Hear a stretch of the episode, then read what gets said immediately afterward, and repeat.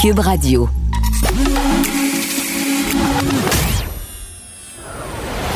Pierre Nantel. Curieux, sympathique, informé. Pierre Nantel. Cube Radio. Bonjour tout le monde, on est mercredi, on est le 16 juin, puis on a bien dormi parce qu'on avait une nuit fraîche, maude, et ça sera pareil la semaine de, demain soir, on va avoir une belle nuit fraîche, mais des belles journées de soleil, 22 degrés. Dormir les fenêtres ouvertes. C'est fantastique. Se faire hein? réveiller peut-être un petit peu Les trop oiseaux. tôt par les oiseaux, mais euh, non, c'est le fun des, des nuits fraîches comme ça, là, après les grosses chaleurs qu'on a eues, c'est, euh, ça fait du bien. Ce que tu décris là, ça c'est de la qualité de vie. Hein? Entendre des oiseaux, sentir qu'ils nous réveillent tranquillement, c'est le bonheur ça. Mais c'est loin d'être aussi simple du côté de Québec, alors que on sait maintenant que le 13e féminicide porte un nom, il s'agit de Nathalie Piché. Oui, exactement. Puis on a des détails là, ce matin dans le journal de Montréal, autant que dans le journal euh, de Québec. Là, là-bas, ça a été le premier meurtre euh, de l'année. Euh, donc, on en sait plus sur ce qui a mené à ce 13e féminicide qui est survenu dans Limoilou hier euh, au courant de la nuit. Donc, je vous rappelle, il y a un homme qui s'est présenté au poste de police pour, euh, pour avouer, en fait, euh, fort probablement, là, son crime. Les policiers se sont rendus à l'appartement, ont fait la découverte de cette femme-là qui visiblement là, avait été victime euh, d'un acte violent, puis euh, elle est décédée là, euh, sur place. Donc, Nathalie Piché, 55 ans, on apprend qu'elle s'était mariée à Noureddine Mimouni, 33 ans, quelques mois après qu'ils se soient rencontrés sur Internet. Et ça faisait pas nécessairement l'unanimité dans la famille. Là. Puis, euh, cette femme-là avait une confidente à qui le journal a parlé, qui disait ben, qu'elle s'était confiée à elle, qu'elle savait qu'elle était victime de violences conjugales. On apprend aussi dans le journal ce matin que cet homme-là, qui était déjà connu des policiers, euh, avait un interdit d'entrer en contact avec cette femme-là. Ben oui. Euh, puis finalement, ben écoute, ça n'a pas été respecté. Il y avait des craintes du côté de la plaignante, évidemment que euh, finalement, ben ça le soit pas, et c'est ce qui est arrivé. Donc, on explique dans le journal, c'est quoi, tu sais, un 810, le 810 qui avait été émis contre lui. Ça stipule qu'une personne qui craint pour des motifs raisonnables qu'une autre personne ne lui cause des lésions corporelles ou endommage sa propriété, on peut demander à un juge de l'ordonner pour éviter euh, qu'il y ait des drames qui se produisent. C'est censé être pour ça, mais on le voit, pas juste dans ce cas-ci, ça pas donné grand-chose et on l'a complètement échappé. Oui, et euh, plusieurs personnes évoquaient que lorsqu'on émet un code 810 sur une personne, par exemple, on pourrait la sortir d'un bracelet électronique pour en vérifier qu'il s'approche effectivement pas de la, la, la- future, en tout cas, de la personne en lien avec cette affaire. Et puis là, ici, ben vraiment, très clairement, on l'a échappé puisqu'il y avait donc eu- euh, reçu cet avis-là de ne pas s'approcher de la victime. Ça Et- remet encore euh, en- dans la conversation, en fait, est-ce qu'on prend bien en charge ces hommes-là? Est-ce qu'on prend bien en charge aussi les victimes? Est-ce qu'elles sont euh, si bien protégées que ça? Il y a Pierre-Hugues Boisvenu hier qui a fait un, un gros statut Facebook qui vaut la peine de lire. Il est dans le journal aussi ce matin. Euh, Claudine Thibault aussi, de, qui est responsable de la formation et du soutien chez SOS Violence Conjugale, qui dit on commence à, à manquer de mots, puis on, on craignait ça, une escalade liée au confinement, le fait que les victimes se retrouvent isolées avec leur agresseur, tout ce que ça peut engendrer par après, euh, ben on craignait ça, puis euh, puis cette femme-là explique que là faut faire attention aussi avec le message de dénoncer parce que pour une victime de violence, euh, tout ce qui remet en, en, en question le rapport de pouvoir avec un homme violent peut être propice à une escalade, être un danger. Comme quoi les meurtres sont commis juste avant ou après une rupture dans 80 à 90 des cas. Donc, aller chercher de l'aide. Les intervenants, par exemple, chez SOS Violence Conjugale, sont là pour ça, sont là pour aiguiller euh, les personnes qui en ont besoin. 1-800-363-9010. Merci, Maud, de rappeler toujours ce numéro de téléphone. Et puis, euh, hier, le ton de Geneviève Guilbeault, franchement, on avait l'impression que cette femme, ce, ce personnage politique, cette ministre de la Sécurité publique, qui euh, a, en tout cas, pris bonne note de tout ce qui s'est produit dans les derniers mois, a agi, avait l'air découragée hier, vraiment. Et je pense qu'effectivement, on a une question à se poser entre hommes. Et- et moi, je pense que la piste amenée par... euh, par Richard Martineau euh, sur le fait à quel point les hommes sont, sont- ont une relation étrange avec leur conjointe. euh, et, et il évoquait, par exemple, que quand une personne, euh, quand un couple de longue, longue date décède, quand le mari décède, la femme perd pas tous ses moyens, alors que très souvent, l'homme en meurt pratiquement de, de, de, de, tristesse ou d'abandon.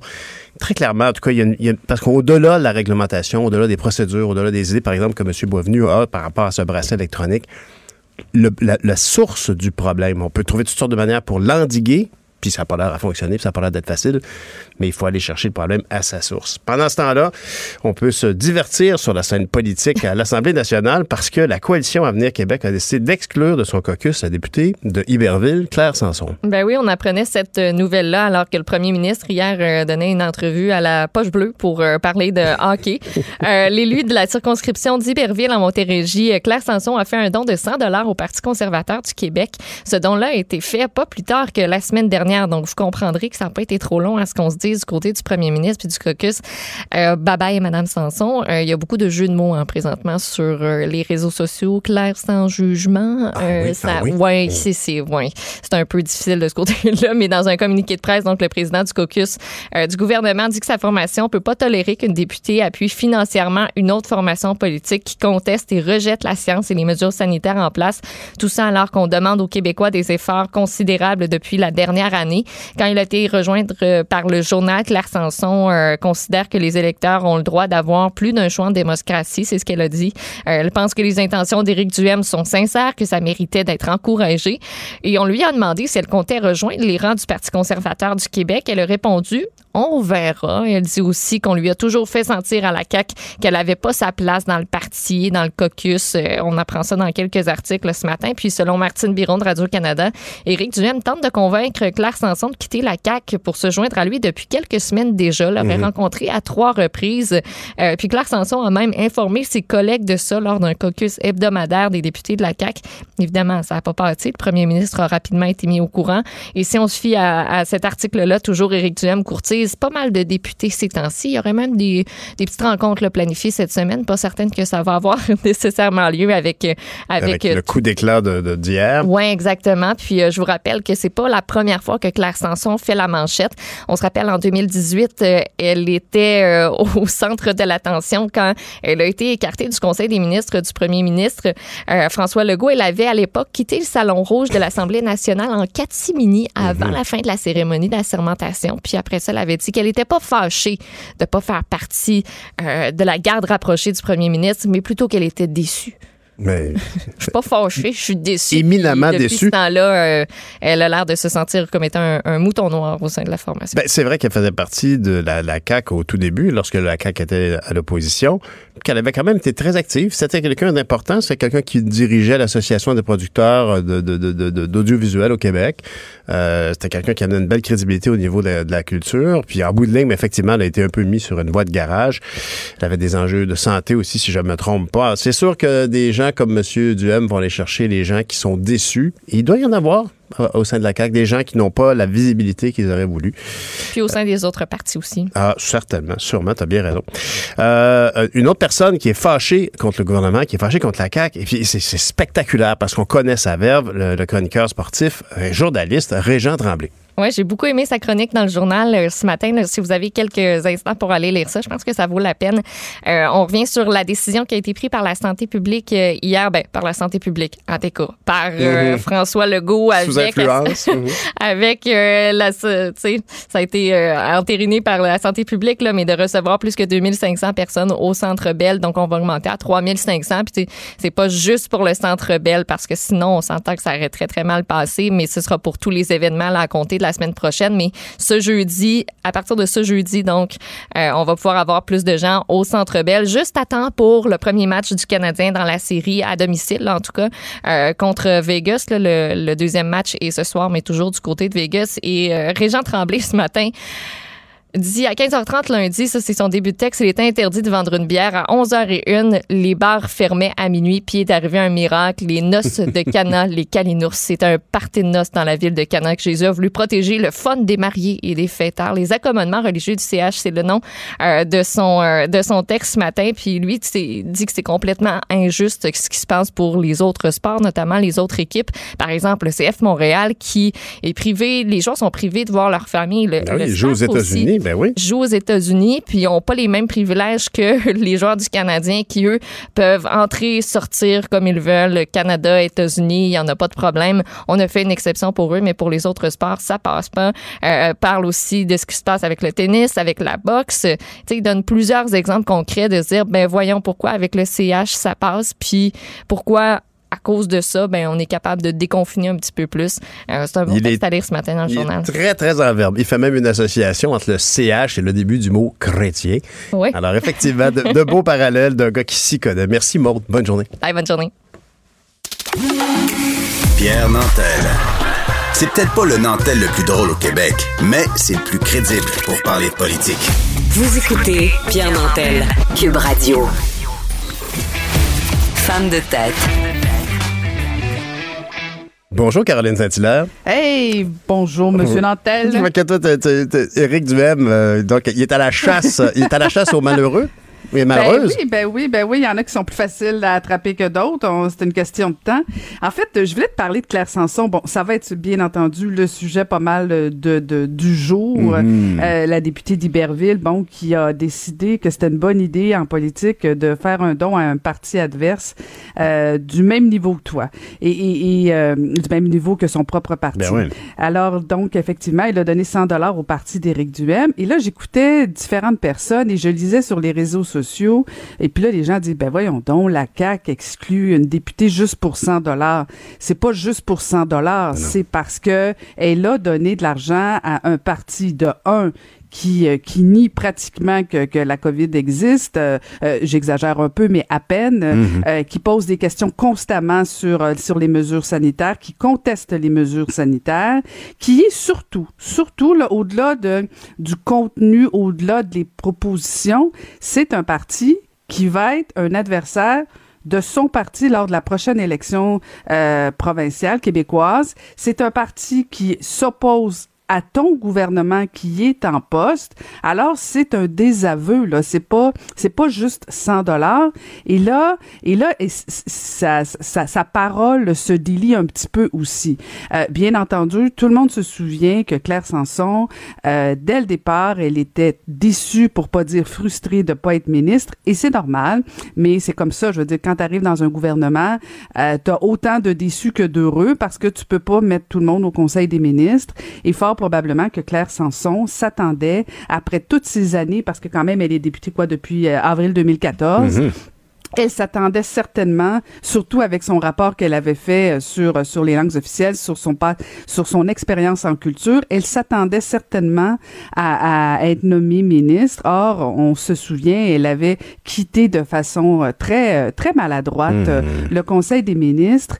Et depuis ce temps-là, bon, elle a eu des problèmes de santé euh, et, et elle n'était pas particulièrement, disons, très active au caucus ni à l'Assemblée nationale. Est-ce que c'est uniquement pour des raisons de maladie? Là, on commence à comprendre que, parce que bon, elle commence à parler un petit peu plus depuis qu'elle a été exclue.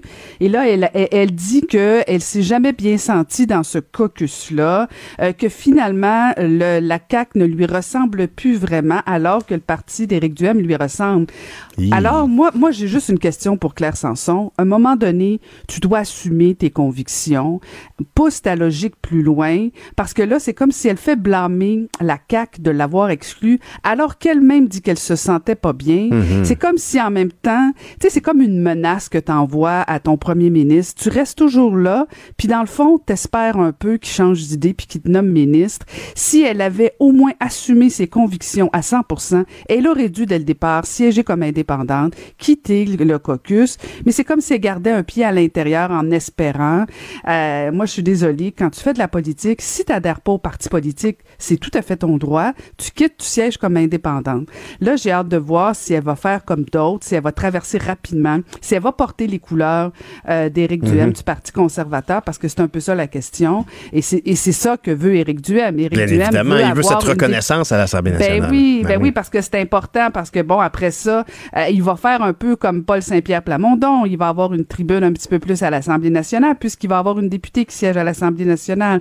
Et par la suite, est-ce qu'on va même l'inviter au débat? Bon, il y a toutes ces questions-là qui vont qui va venir. Et, et Claire Sanson, c'est particulièrement intéressant parce qu'en plus, elle annonce, elle annonce qu'elle sera pas candidate en 2022. Hmm. Elle peut juste faire du trouble à son parti à- à- à- auquel elle, elle- elle- Ben elle oui, est, euh, une ma- elle est là des depuis premières membres, 2014. bien sûr. Elle avait un rôle important d'ailleurs à l'époque. Euh, On comprend qu'elle a, a peut-être eu une frustration.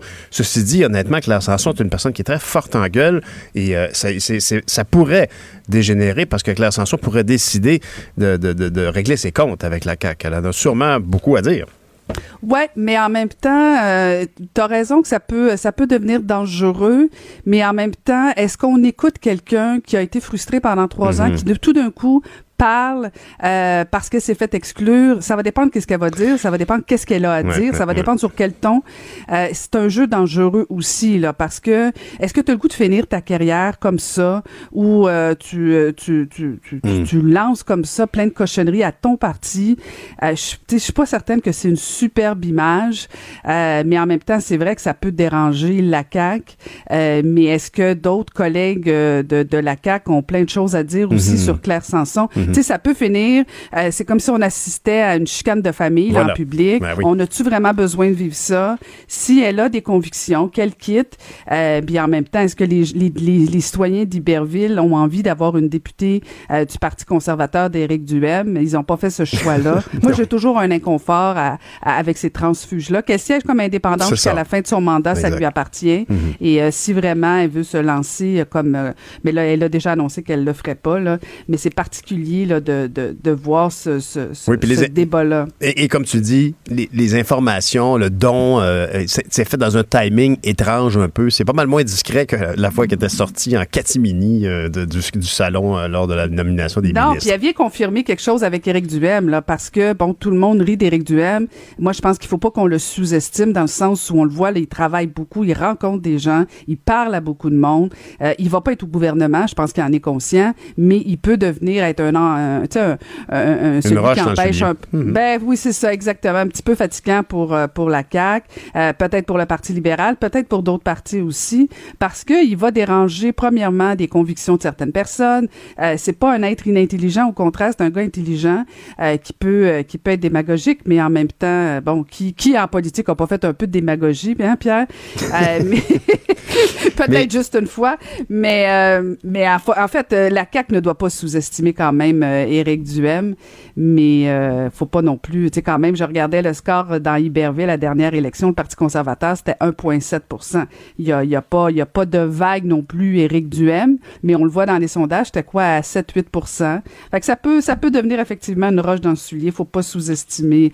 Faut jamais de toute façon en principe en politique, le principe de base, faut jamais sous-estimer ses adversaires. C'est un fait. Et là, ben là, écoute, on a le cœur qui saigne, on a le cœur brisé parce qu'après Lisette Corbeil la semaine passée, maintenant, on a un une autre femme qui a été tuée par son conjoint, Nathalie Piché, du côté de Limoilou à Québec. Ouais, Pierre, puis euh, toi et moi, on a pris un engagement de toujours en parler de ces féminicides-là parce qu'on veut pas que ça tombe euh, dans des faits divers ou qu'à un moment donné, euh, à 13, on commence à dire que ça en fait beaucoup, puis là, ben tu dis, OK, on va pas encore parler de ça. Ben oui, on va encore parler de ça. Euh, on parle de politique souvent, donc on pourrait aussi parler de femmes qui se font tuer par leur ex-conjoint ou par Bien leur sûr. conjoint souvent. Je pense que c'est important. Euh, puis je, je, je regardais beaucoup, bien sûr, bon, il y a, il y a Madame Guilbeault qui a dit on va pas toutes les sauver. Euh, et ça m'a, ça m'a, ça m'a, ça m'a ébranlé cette phrase-là. Mhm. Puis je lisais Richard Martineau, qui de toute évidence là aussi. Puis c'est vrai que c'est pas à l'État à tout sauver les femmes, à tout sauver les hommes. C'est pas au gouvernement à sauver tout le monde. Mais quand une victime comme Nathalie Piché envoie des signaux, quand une femme comme Nathalie Piché dit j'ai peur et qu'elle le signale et que même son ex-conjoint avait eu une ordonnance de, Ben de, de, de ne pas s'approcher et que finalement, ben, on dit que euh, il n'y a pas de danger parce que le DPCP nous apprend que avant de, de- d'enlever ce genre de mesures-là, on consulte toujours la victime, Pierre. Mais on le sait, il y a quand même des patterns des femmes qui sont victimes de violences. Elles pardonnent très, très souvent, trop souvent. Ça a des conséquences. Je sais pas si la stratégie de demander à la victime si elle est d'accord, c'est une bonne idée, euh, parce que, bon, il y a toujours ce sentiment de culpabilité. Et quand il y a des enfants, c'est pire. Alors, toute cette question du 810, la violence, les antécédents d'un homme, euh, d'une personne qui a été violente dans le passé, euh, je, je trouve qu'il faut qu'on creuse là-dessus. Et c'est là où l'État, le système judiciaire a abandonné les femmes. Et c'est pour ça que je pense qu'il faut pas qu'on dise ça, qu'on va pas toutes les sauver. Le système de la justice a, a un rôle à jouer. Euh, et là, ça envoie un drôle de signal quand une femme comme comme Nathalie Piché, a envoyé un message et qu'on l'a abandonné. Moi, je suis désolée. Il va falloir que, que, que qu'on fasse le débat parce que même il y, y, avait une étude dans le journal de Montréal ce matin qui disait que 80% des cas, euh, on a eu des signes avant-coureurs. 80%, ben ça commence à faire beaucoup là.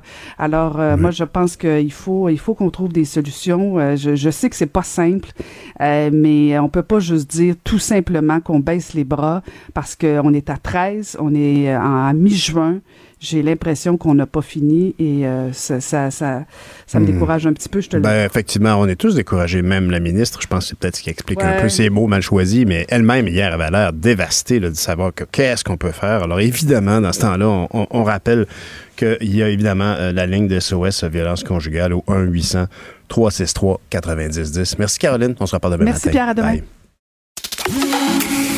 Ancien député de la Chambre des communes, directeur artistique et ingénieur de son. Avec Pierre Nantel, entendez l'actualité. Sans fausse note.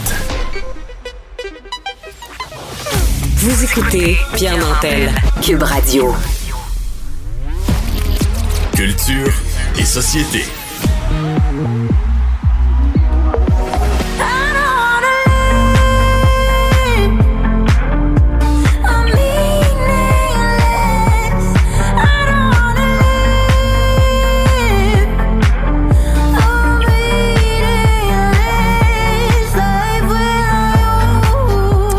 La voix exceptionnelle de Charlotte Cardin, qu'on entend chanter ses propres paroles d'un album fantastique auquel nous a initié Anaïs Gertin-Lacroix dans sa chronique Culture et Société. Bonjour Anaïs, content de te revoir. Pierre, bonjour. Mais oui. Alors, euh, Charlotte Cardin fait partie de cette programmation, euh, ben, programmation, fait partie des candidats au prix Polaris. C'est un, prix Polaris, c'est un prix qui est prestigieux, qui est, euh, émis par l'industrie musicale canadienne, mais plutôt en marge, alternative, un, peu comme les gros, des gros, gros prix gamiques qu'on a déjà eu au Québec. Oui. Mais t'as tellement raison, les prix Polaris, ça existe depuis 2006. Moi, je vais t'avouer que si je parle à ma mère d'un prix Polaris, ça va me dire de que c'est. Je, vais être honnête. Et pourtant, dans l'industrie, comme tu l'as mentionné, Pierre, les prix Polaris, c'est un prix très prestigieux. Pourquoi?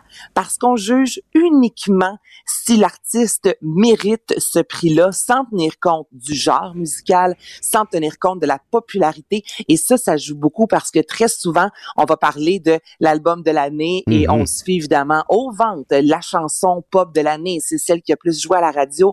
Et là, c'est souvent dans les prix Polaris, dans les artistes qui se retrouvent en liste. Il y en a, bon, ben plus connu évidemment, Charlotte Cardin. Puis là, c'est c'est parti hein, pour elle. Là, on va jaser évidemment de beaucoup ben de nominations, j'en suis certaine, dans la prochaine année. Et des fois, on a des artistes comme Backwash l'an passé qui avaient remporté le prix, euh, plus méconnu. Donc, on est vraiment au niveau du talent. Et la façon que ça fonctionne, il y a 204 albums qui sont écoutés par une industrie. Ensuite, on va chercher 40 albums et ensuite, il y a 10 albums qui seront officiellement en nomination et c'est le 15 juillet prochain qu'on va découvrir la liste des 10 albums, des 10 plutôt, mais pour l'instant, on y retrouve entre autres dans les 40 qui sont en liste Charlotte Cardin, Claude Pelgag ben pour Notre-Dame des Sept Douleurs, mm-hmm. Dominique Fils-Aimé. Mm-hmm. Donc, il y a plusieurs artistes québécois qui, euh, ben, qui rayonnent euh, encore une fois cette année. Oui, puis qui artistiquement sont très pertinents. C'est très rare qu'un prix Polaris va être remis, disons, à un artiste comme Brian Adams, trop, trop, trop, le grand public, euh, pas assez pointu.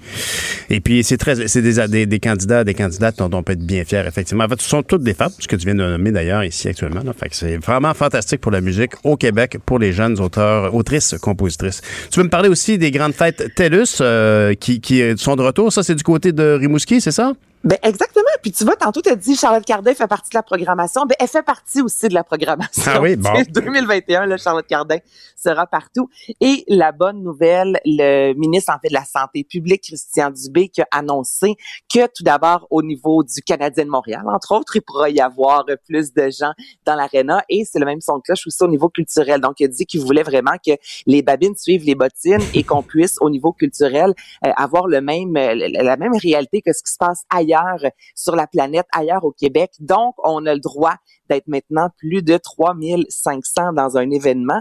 C'est beau sur papier, mais tu sais, je vais t'avouer, Pierre, pour avoir jasé quand même avec plusieurs, euh, soit des promoteurs ou des directeurs artistiques d'un événement, tout le monde me dit, ouais, mais on peut pas en deux jours changer tout. Tu comprends? Parce que là, on se rappelle qu'il faut avoir, j'aime ça appeler ça des enclos, donc on doit séparer tout le monde dans des sections de 250 personnes. Donc là, 3500 personnes séparées en 2500, tu sais, fais le calcul.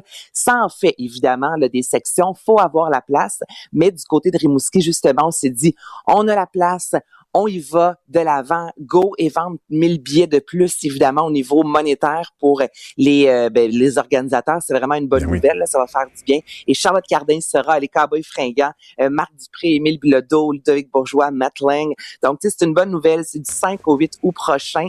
Et je pense pas qu'il va y en avoir des centaines cette année des festivals où, honnêtement, plus de 3500 personnes pourront être réunies. Donc, ça fait du bien de pouvoir en jaser. Et là, on veut se laisser sur le 21 juin. C'est le grand solstice. On parle beaucoup des peuples autochtones. Le 21 juin est une journée importante pour les peuples autochtones. Si vous voulez vous les découvrir, il y a effectivement euh, euh, une célébration propre à eux. Ça s'appelle le grand solstice. Mm-hmm. Exactement. Donc, il sera diffusé euh, les 20 et 21 juin, notamment à Télé-Québec, ici à RTV, avec Dominique Festemé, Louis-Jean Cormier, Lisa qui est l'instigatrice, et qui a expliqué en fait qu'elle s'est rendue compte dans les dernières années, souvent en participant au spectacle de la fête nationale, que les gens n'étaient même pas au courant que le 21 mhm. juin, c'est la journée pour les Autochtones. Ça fait 25 ans cette année. Donc, enfin, on les voit à la télévision, on les entend à la radio et, c'était le désir d'Elisabeth. Merci, Anaïs. Bonne journée. Salut, à demain. Pour une écoute en tout temps, ce commentaire d'Anaïs Gertin-Lacroix est maintenant disponible dans la section balado de l'application et du site cube.radio. Tout comme sa série balado, Culture d'ici, un magazine culturel qui aligne entrevues et nouvelles du monde des arts et spectacles. Cube Radio. Cube Radio. En direct à LCM. On voit Pierre Mantel à Cube Radio. Salut Pierre. Bonjour Jean-François. C'était une question délicate, en hein? pleine séries éliminatoires, dans un contexte où euh, le Canadien est une, est une, véritable religion au Québec. Le gouvernement devait trancher. Est-ce qu'on peut faire entrer davantage de spectateurs au Centre Bell pour le premier match contre les Golden Knights vendredi? On a tranché finalement hier. C'est 1000 spectateurs de plus que ce qu'on permettait, donc 3500 au lieu de 2500. Mais je pense honnêtement que M. Legault visait pas mal plus que ça. Ben, clairement, clairement. Mais en même temps, bon, on, cherche la cohérence euh, dans toutes ces décisions-là. Puis là, ben, la, la, cohérence de la santé publique, c'était de dire, ben, peut-être que oui, le Centre Bell pourrait accueillir plus que ça, euh, parce que, bon, la question, la grande question, c'est, quand les, la foule arrive, repart. Euh, bon, on peut imaginer que si les gens vont, par exemple, aux toilettes, ben, ils vont pas tous en même temps, mais ils arrivent tous en même temps, puis ils partent tous en même temps. Donc, d'avoir des accès euh, distinctifs pour différentes sections, c'était évidemment, c'est, une des clés que, que, possède cet amphithéâtre qu'est le Centre Bell. Mais on voulait appliquer, on voulait avoir une nouvelle norme qui était applicable à d'autres lieux. On parlait il y a quelques secondes du Festival euh, du côté de Rimouski, ben tous ces grands festivals et festivals auront donc euh, accès à cette nouvelle norme-là, tous les grands spectacles. Donc, évidemment, il fallait que ce soit compatible. Sinon, évidemment, on aurait tous crié à l'injustice en disant, mais pourquoi le Canadien a-t-il droit à des exceptions pareilles? Moi, je dois dire honnêtement, puis je, je suis pas le numéro un euh, fan de sport euh, au Québec, mais il y en a pas moins que je, pense qu'on aurait pu faire mieux. Je pense, et puis je, je, sais, écoute, tu as lu comme moi, j'imagine, Régent Tremblay dans le journal aujourd'hui, qui est en feu, qui littéralement euh, crie à l'incohérence, justement. puis s'il y en a un qui est un fan de hockey, c'est bien lui, puis je pense qu'il s'y connaît. Ouais. Mais, mais, mais je, me demande, moi, c'est peut-être un peu candide de ma part, mais est-ce que le Canadien n'aurait pas pu dire, écoutez, nous, en tout cas, on voudrait offrir gratuitement les billets à tous les gens qui sont doublement vaccinés. Puis on pense entre autres aux gens de la santé qui ont eu leurs deux vaccins et qui sont donc protégés. Ben, hier, euh, euh, plus tôt cette semaine, il y a une spécialiste qui nous disait deux conditions. Elle, elle, elle était d'accord avec ça. Des gens doublement vaccinés et des gens testés avant le match. Ben oui. Et avec ça, elle était très à l'aise même à ce que euh, le, Centre Bell soit pas mal rempli. Ben voilà. Imagine, alors, c'est pour ça que je trouve qu'il y a une occasion, en fait, bon, euh, moi, je comprends très bien la décision de limiter à, seulement 1000 de plus par, cohérence. Je comprends. Puis c'est aussi, il euh, faut reconnaître que si on allait dans cette direction-là, je pense que c'est Cécile Tremblay qui évoquait ça, si on allait dans cette direction-là, on, évoque soudainement la, la, possibilité que quand on a eu deux doses de vaccin, on est un privilégié et on a accès à des choses qui ne mhm. sont pas. Euh, mais ça aurait été un beau, un beau moment pour faire un test, Jean-François, il me semble, parce que. Ici, l'objectif aurait été triple, pas double, triple. Remercier nos, anges gardiens, encourager le, Canadien et en plus, donc, euh, euh, remettre sur la table cette évaluation du passeport vaccinal. Passeport mhm. vaccinal ou certification de deux doses. En tout cas, il me semble que ça aurait pu être quelque chose à considérer effectivement, il y a aucun... On a manqué une occasion? Ben, en tout cas, ça aurait été un beau geste. Je pense que, tu sais, on a vu, on a vu des spectacles qui ont été faits, par exemple, en Espagne puis en France, pour faire des tests, justement, avec les gens. On a organisé volontairement, avec la permission des santé publiques de ces pays-là, des, des, situations exceptionnelles pour faire des tests. Alors, là, aujourd'hui, on aurait pu, par exemple, saisir cette occasion-là et de tester le fait que combien de personnes, ça aurait été un magnifique incitatif, combien de personnes se seraient manifestées en disant ben moi je pourrais y aller, j'ai deux vaccins. Hey, merci M. Molson de nous inviter. Puis en plus de ça, ça aurait pu être euh, limité ou en tout cas euh, directement dirigé vers ces gens-là, vers nos anges gardiens je sais que ça, peut paraître incohérent, mais il y avait une occasion de faire une exception ici et, de faire une démonstration de l'importance de la vaccination et de remercier en même temps nos services de santé.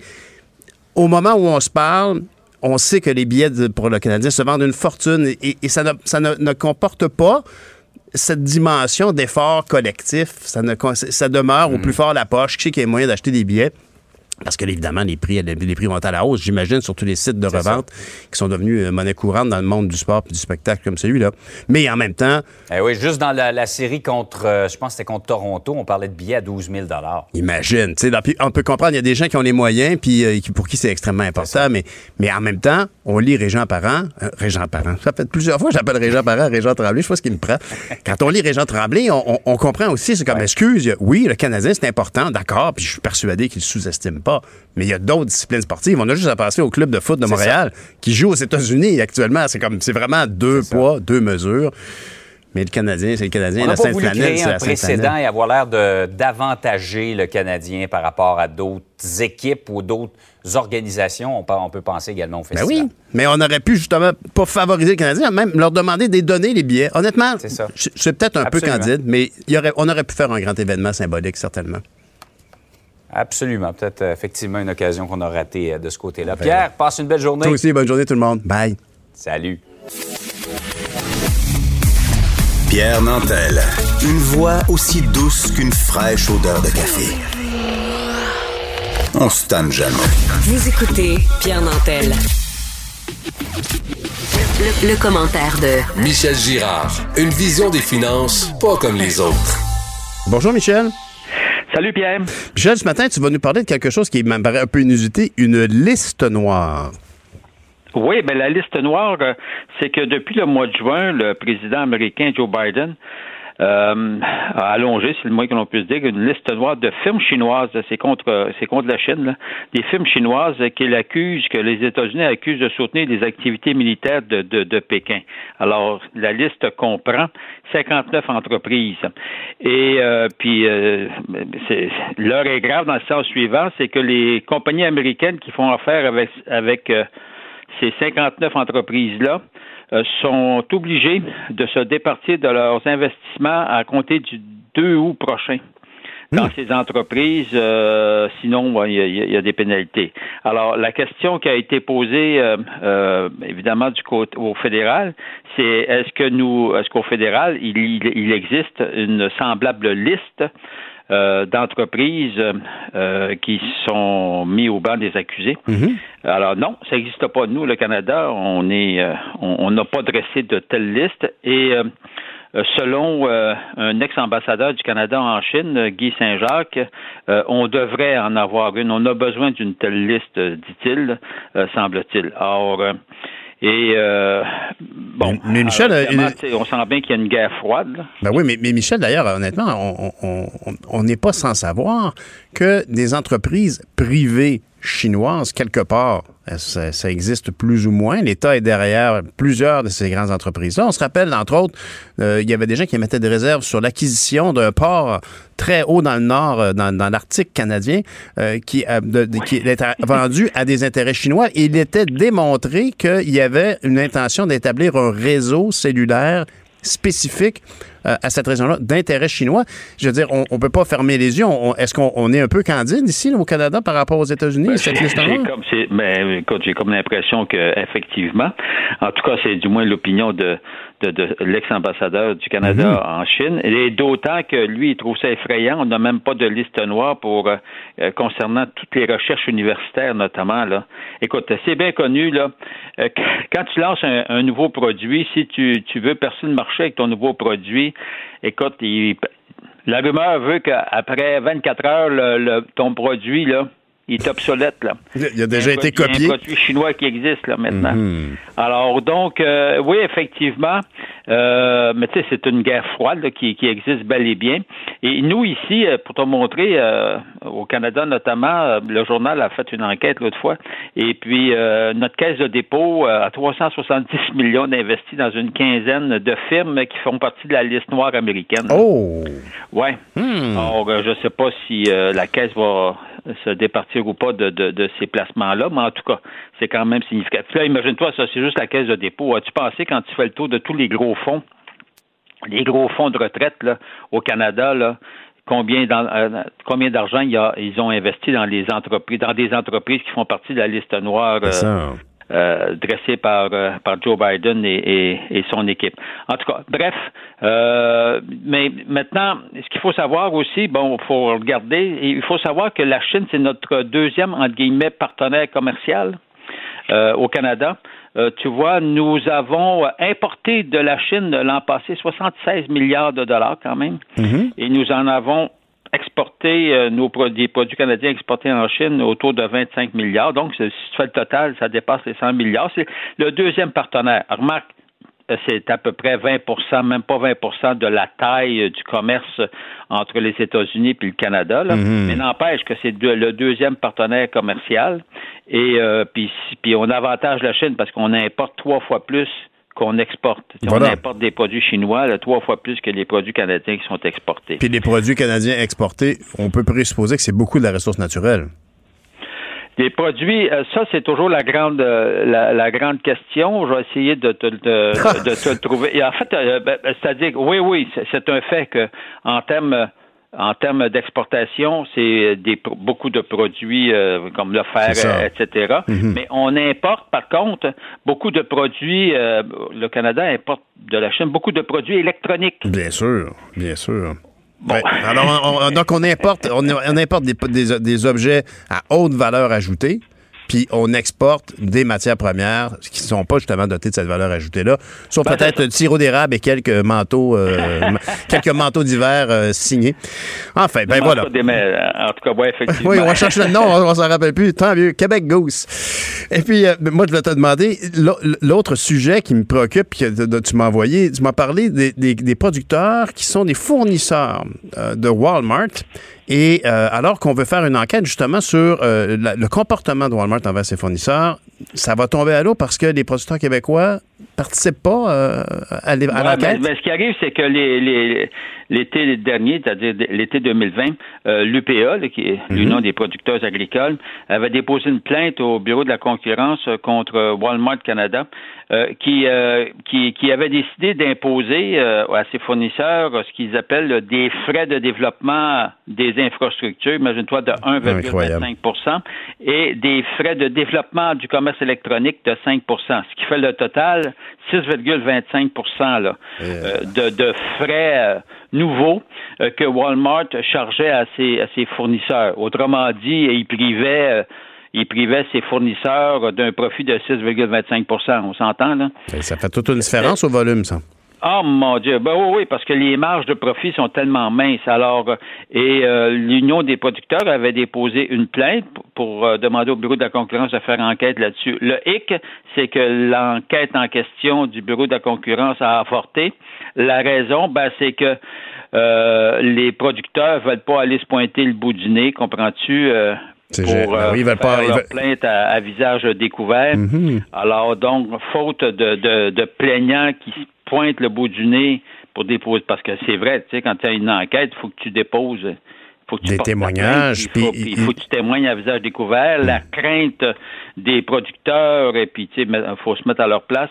Ils ont peur, évidemment, de représailles, à savoir que, oui, tu es là, tu vas, tu vas au bâton, et puis euh, tu te retrouves sur le carreau parce que la compagnie, tu sais, ne fait plus affaire avec toi. En ben, fait, c'est la crainte.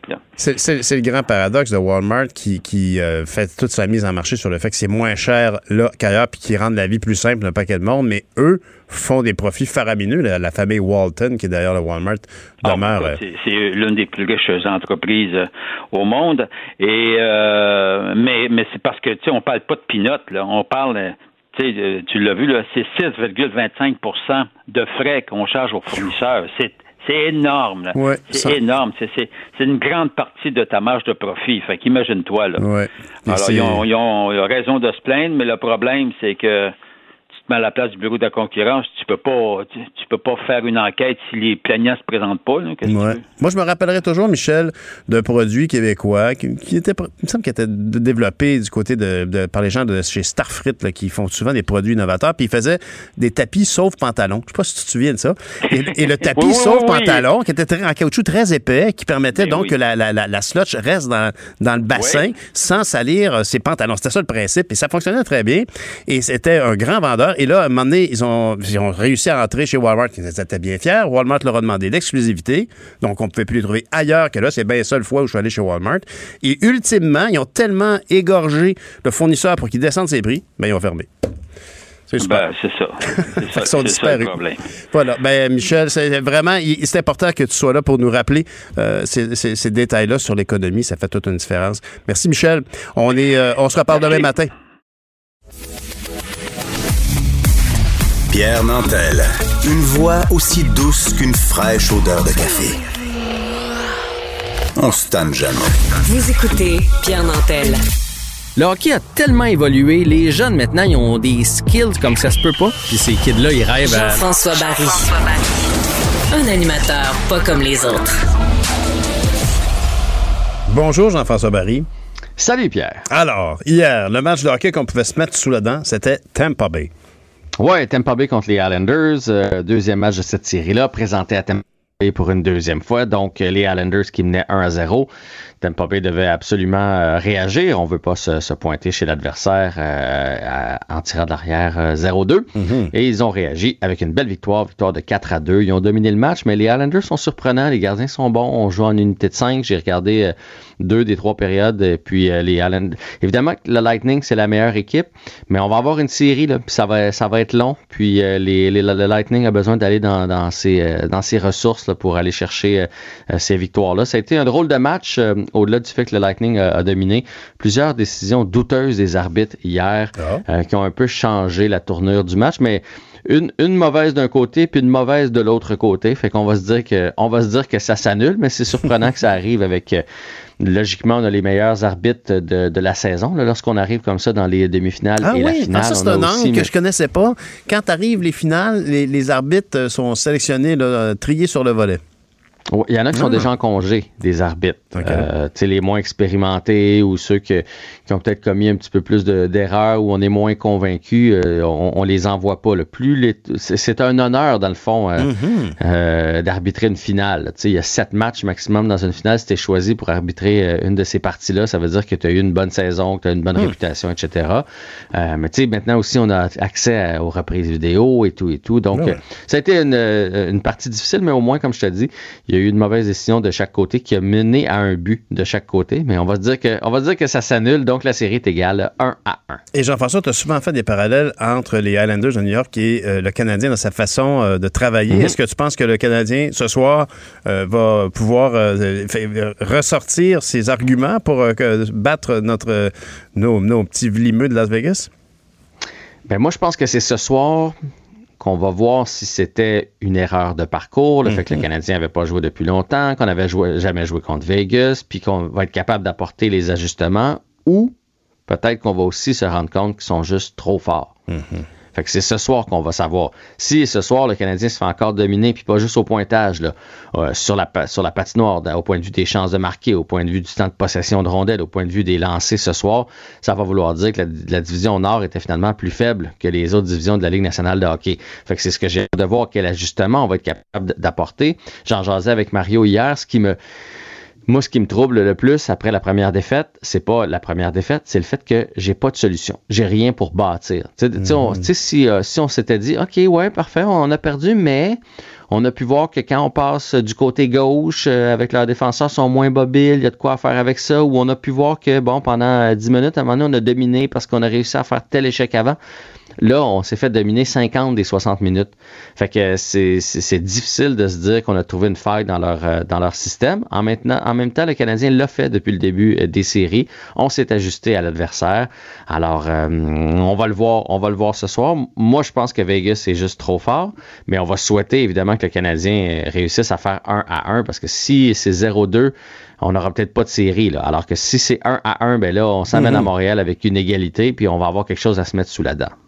Et évidemment, avec ce fameux phénomène de cycling que tu nous expliquais, là, qui fait que c'est dur de surveiller son joueur, on, pourrait espérer qu'il va réussir quand même à, libérer la vue de Carey Price, qui est le, grand problème qui s'est produit dans le dernier match. Écoute, à surveiller ce soir, est-ce qu'on va être capable de tasser les gars de devant le filet? Est-ce qu'on mhm. va être capable d'empêcher Tampa, euh, euh, Vegas mhm. de, rentrer aussi facilement dans notre zone? On avait un système depuis le début de l'année où le Canadien, qui, euh, fait, depuis le début des séries, en fait, fermait le centre. Euh, donc, euh, on obligeait, exemple, Toronto à ce qu'on appelle domper la rondelle. Donc, on arrive à la ligne bleue, puis là, on l'envoie derrière nos défenseurs. On faisait pas ça parce que Toronto veut pas faire ça. Toronto cherche le beau jeu de passe. Mais les Golden Knights, eux autres, ils ont fait, c'est ça que vous nous présentez? Parfait. On va envoyer ça dans le mhm. fond, puis on va mettre de la pression sur vos défenseurs. Fait que, il faut s'ajuster aussi de, ce côté-là. Et le premier but, est-ce que le Canadien va être capable de marquer le premier but dans la séquence de cette victoire? Les trois contre Toronto et les quatre contre Winnipeg. Le Canadien a toujours marqué le premier but. On n'est pas pareil dans, notre tête, dans notre façon de jouer lorsqu'on prend les devants. Alors ça, ça va être crucial ce soir. S'il fallait que Vegas marque le taux en première période, euh, on, on voit que la confiance du Canadien est affectée dans ce temps-là. Et il y aura 1000 personnes personne de plus pour leur donner plus de confiance. Ça fait une différence? À mon avis, ça fait aucune différence. Mhm. On attendait cette, euh, cette décision-là parce que ben, ce qu'on sentait, c'est que la santé publique euh, était pas prêt à, à, louer plus de monde au Centre Bell. Euh, même euh, M. Dubé versus M. Legault, il y avait comme une différence dans le ton. Lorsqu'on les a entendus tous les deux, on sentait que M. Legault mettait de la pression. On, voit très bien son engouement pour le Canadien de Montréal. Je pense que c'est si vous le suivez sur les médias sociaux. C'est clair. C'est ben, même très, très clair. Euh, ben, je sais pas ce que toi t'en penses, mais moi, j'ai comme trouvé que finalement, on n'avait pas tranché d'un bord ni de l'autre. 1000 personnes de plus, honnêtement, c'est comme si mon enfant me disait 20 pièces euh, d'allocation par semaine, c'est pas assez. Bon, ben, je vais t'en donner 22. Ça changera rien dans sa vie. mais c'est la même chose. sais, hier, Marc Bergevin qui voulait plus de monde pour, pour encourager justement son équipe. De 2500 à 3500, il n'y a pas un joueur qui va faire Oh, ouais, là, il y a du monde dans le mm-hmm. centre belle. Fait que mm-hmm. non. Euh, à mon avis, ça changera rien de ce côté-là. Euh, hier, lorsqu'on a annoncé la nouvelle, on a commencé par dire que toutes les salles de spectacle, donc c'était une bonne nouvelle pour le milieu des arts et aussi le Canadien de Montréal. Je pense qu'on a tous senti que à la base, on a fait cet étirement-là pour le Canadien et par la suite pour, pour les gens du showbiz. Mais ça amène, ça amène plusieurs euh, questionnements. D'ailleurs, Régent Tremblay en parle ce matin. Plusieurs questionnements pour pour la boxe, qu'est-ce que, est-ce qu'on va avoir les mêmes privilèges? Le CF Montréal qui est toujours euh, aux États-Unis, il peut pas s'en mm. venir ici. Euh, puis là, on peut même aller aux Blue Jays de Toronto. Là, vous allez dire c'est pas dans la même province, mais ça reste dans le même pays. Puis euh, les athlètes olympiques, puis même, tu sais, je veux dire, aussi banal que moi, mon, mon garçon cette semaine avait une pratique, une première pratique à 10 parce que là, on a maintenant le droit à 10 en zone jaune, mm-hmm. mais les parents n'étaient pas alloués dans l'aréna. C'est pas grave. Là. Mais tu sais, à un moment donné, tu fais, OK, on peut en mettre 3500 dans le centre belle, mais on, on peut toujours. Fait tout ça, je lance pas la pierre à personne. Je fais juste dire, moi, je pense qu'on est rendu pour un ménage. Puis c'est Mario Dumont qui avait fait un, un papier là-dessus il y a peut-être 10 jours de dire, là, on peut-tu enlever des consignes? Tu sais, tu vas te chercher une bouteille de vin à SOQ, il faut que tu te prennes un panier pareil parce qu'il faut que tu sois à 2 mètres de l'autre en avant. Puis on, on peut-tu à un moment donné commencer à, à simplifier les consignes? Là, sais respecter le 2 mètres, le masque quand c'est pas possible. Simplifie-nous ça avec euh, cinq, cinq règles à respecter parce que sinon, là, c'est pas, c'est pas suivable, puis on va se le dire, c'est pas suivi non plus. Oui, c'est bien dit, ça c'est bien résumé, pas suivable et pas suivi. Tu veux me parler euh, de, Gérard Gala, euh, qui a été nommé entraîneur-chef pour, pour, pour les Rangers ou les Highlanders à New York? Pour les, Rangers, les Islanders sont encore en série. Ça serait Moses qui change ah de entraîneur. En... Ben oui. C'est là que tu vois que je connais pas ça. Eh Mais oui, Gérard Galland, qui est un entraîneur qui a roulé sa bosse, qui a eu beaucoup de succès partout, qui a été assistant coach avec le Canadien, on l'aime beaucoup, a été nommé hier entraîneur des Rangers de New York. Bon, puis tu m'as, tu m'as, parlé évidemment du, du, CF Montréal qui est obligé de jouer du côté de la Floride, mais le soccer, ce n'est pas que le CF Montréal. Il y a l'Euro, évidemment, et la CONCACAF. Exactement. Commençons avec l'Euro. Donc, les résultats d'hier, victoire du Portugal 3-0 contre la Hongrie et la France 1-0 contre l'Allemagne. Et mmh. aujourd'hui, du côté de l'Euro, on commence le deuxième tour. Donc, les équipes vont jouer leur deuxième match.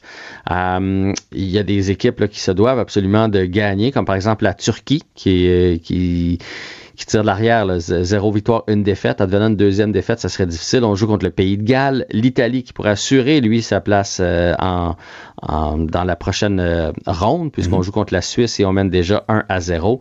Et la Finlande va jouer contre la Russie. La Finlande qui a une victoire jusqu'à maintenant à son compteur, alors que la Russie a une défaite. Donc, c'est un match, encore une fois, très important. Mhm. Je vous rappelle que les deux premières équipes de chaque section, il y a quatre équipes par section, va passer dans la prochaine ronde et il va y avoir trois équipes qui ont terminé meilleur troisième, qui ont terminé meilleur troisième, qui vont réussir à se faufiler aussi. Donc, on rentre dans des matchs un peu plus euh, corsés.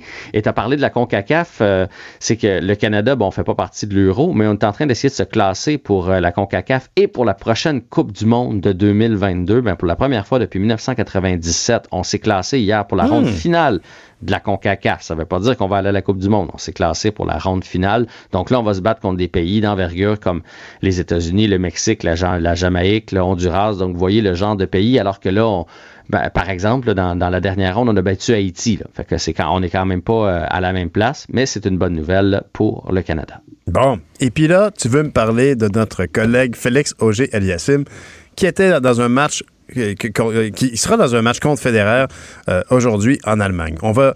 Oh. Oui, va, ben, on va commencer par vous dire, c'est ça, il va jouer en Allemagne contre Federer, donc c'est un beau duel, euh, c'est son, c'est son joueur euh, préféré, c'est son modèle, à Félix Auger-Aliassime, donc affrontement contre Federer aujourd'hui en Allemagne, mais hmm. hier, il a joué contre un Polonais et il a gagné, mais il, a parlé polonais. non, il n'a pas parlé polonais. Il n'a pas oublié ses racines québécoises. Donc, il a manqué un coup. Il n'était pas content après lui et on écoute ce que ça donne.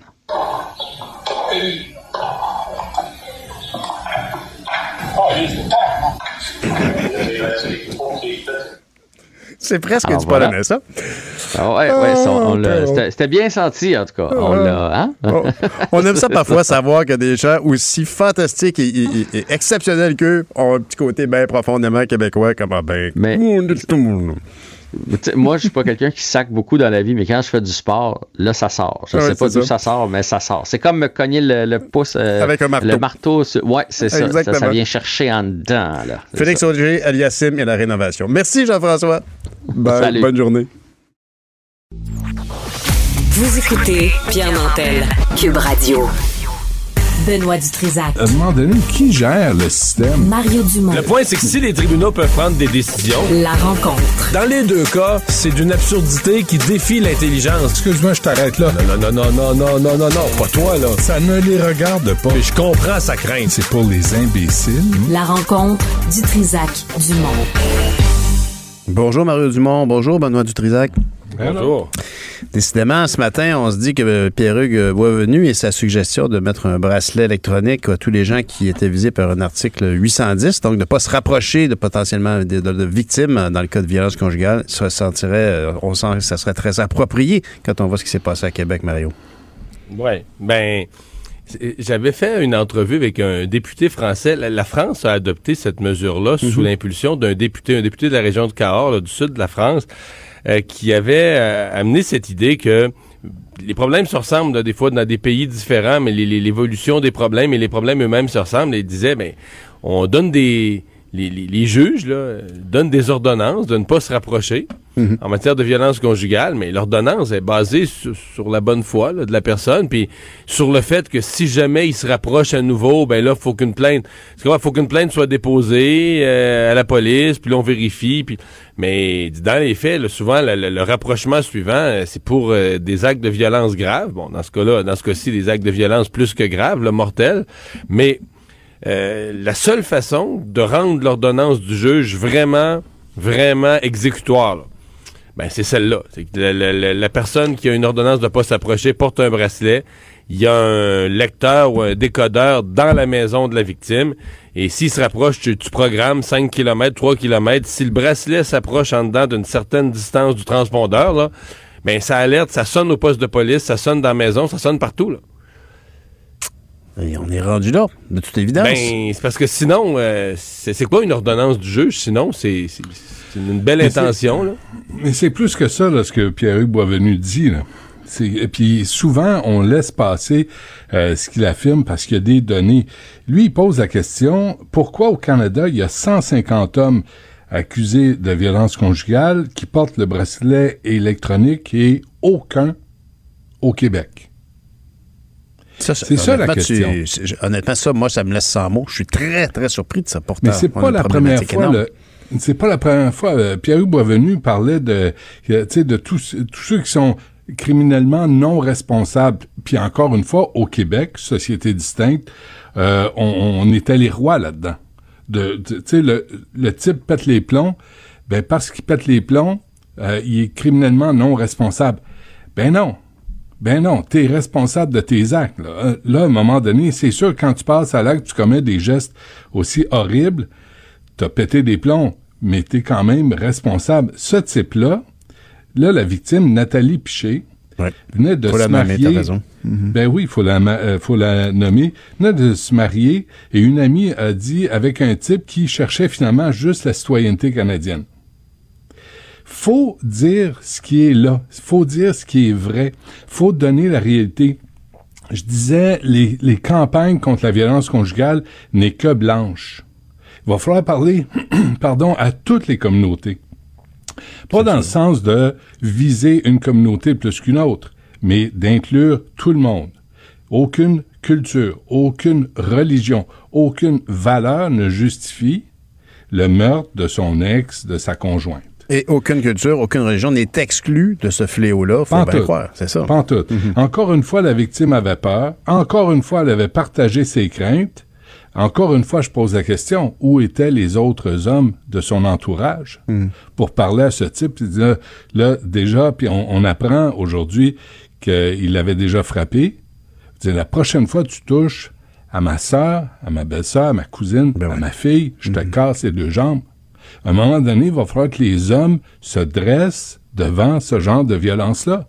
Puis il y a des fois, ils répondent juste par une autre violence, malheureusement. Puis Mario, euh, comme tu disais, quand le juge ordonne euh, un code 810, normal, la personne, si elle se représente, elle enfreint un jugement de la Cour. Là. Ouais. Ça, elle vient pas là jouer aux cartes. Non, mais attendez, le 810, là, c'était ne pas importuner la victime. Moi, j'aimerais que la juge s'explique le, verbe importuner la mhm, victime. Mhm. Ça veut dire quoi, là? Lui faire un clin d'œil? Lui laisser un circulaire de Provigo dans, son, euh, dans sa boîte aux lettres? Qu'est-ce que ça veut dire importuner la victime? Hmm. Mais c'est un cas, euh, c'est une histoire d'horreur, celle-là. Avant le meurtre, c'est une longue histoire d'horreur parce que les proches de cette femme-là euh, semblent avoir, je n'aurais pas parlé, je me fais au journal, mais les proches de cette femme-là semblent avoir paniqué depuis le début. Sur le fait qu'elle s'est mariée avec un type qui voulait la citoyenneté. Elle s'est mariée avec lui après l'avoir rencontré sur Internet. Donc, elle s'est essentiellement mariée avec un inconnu. Euh, bon, avec lequel elle était tombée en amour avec des, communications Internet qui, lui, mhm. voulait, avait d'autres, avait de mauvaises intentions au départ. C'est, c'est pire que pire. C'est pas une histoire d'amour qui a mal tourné. C'était une histoire de mauvaises intentions infinies. Euh, puis le type de, de, profiteur est devenu violent. Euh, c'est une histoire d'horreur. Euh, et, qui est allé se livrer lui-même à la police. En plus, ça aussi, c'est Et, l'accusé s'est présenté pour faire modifier une condition. Le 810, l'accusé se présente pour modifier une condition. C'est-tu quoi? C'est ça qu'il faut arrêter. faut arrêter de négocier. faut arrêter de négocier avec des hommes qui sont accusés de violence conjugale, qui attendent leur procès et qui sont évalués volontairement Mm-hmm. pour leur niveau de dangerosité. Volontairement, on va, on va faire ça obligatoire, mon minou. Là, on va nous t'évaluer pour savoir si t'es dangereux, si tu vas y retourner, si tu vas tuer encore ta conjointe ou ton ex-conjointe. C'est pas toi qui va décider si tu vas être évalué ou pas. C'est nous. c'est la société pour protéger les éventuelles victimes. Mm. Mais c'est ça qu'il faut arrêter de négocier. Là. faut arrêter de niaiser. Là, on dit texter, chatter, appeler, puis on peut pas toutes les sauver. Mais c'est des conneries, ça. Moi, je pense qu'il faut dire, on va arrêter de négocier. On va arrêter les procureurs qui disent, ouais, c'est correct, euh, un petit 810, pas importuné. Non, non. On va établir des règles très claires. Puis là, la prochaine fois, tu te présentes dans le quartier, on, on te met en dedans. On va protéger les victimes. Et si tu un problème, va consulter. C'est gratuit. Si ça va pas, prends tes pilules aux quatre heures. Mais là, ça suffit. Là, on va protéger les victimes. Là, on va arrêter de trouver toutes sortes de, sais, là, pour dire, ben, l'homme, il a des droits, puis on veut pas. Hey, hey, hey, regardez, là. On est, je vous rappelle, 2018, il y en a eu 16 féminicides. 2019, il y en a eu 13.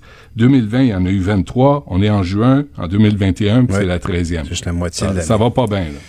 Tout à fait. Un changement de sujet complet. Euh, la députée Claire Sanson, euh, donc de la députée d'Iberville, s'est fait expulser du caucus de la CAQ. Mario, c'était une, députée qui était malheureuse depuis longtemps au sein de la CAQ. Oui. Oui, oui. Euh, c'est une députée qui était... Elle était élue avant l'élection de 2018, celle où la CAQ a pris le pouvoir. Donc, elle faisait partie, quoi, la CAQ avait 21, 22 députés avant. Et donc, elle en avait conclu, elle avait quand même un curriculum vitae, elle venait de la production euh, télévisuelle, mhm. puis tout ça. Mhm. Elle avait conclu qu'elle allait être ministre. Là. Je pense, voyait ministre de la Culture, mais elle voyait ça comme un automatisme, mais elle n'a pas été nommée ministre.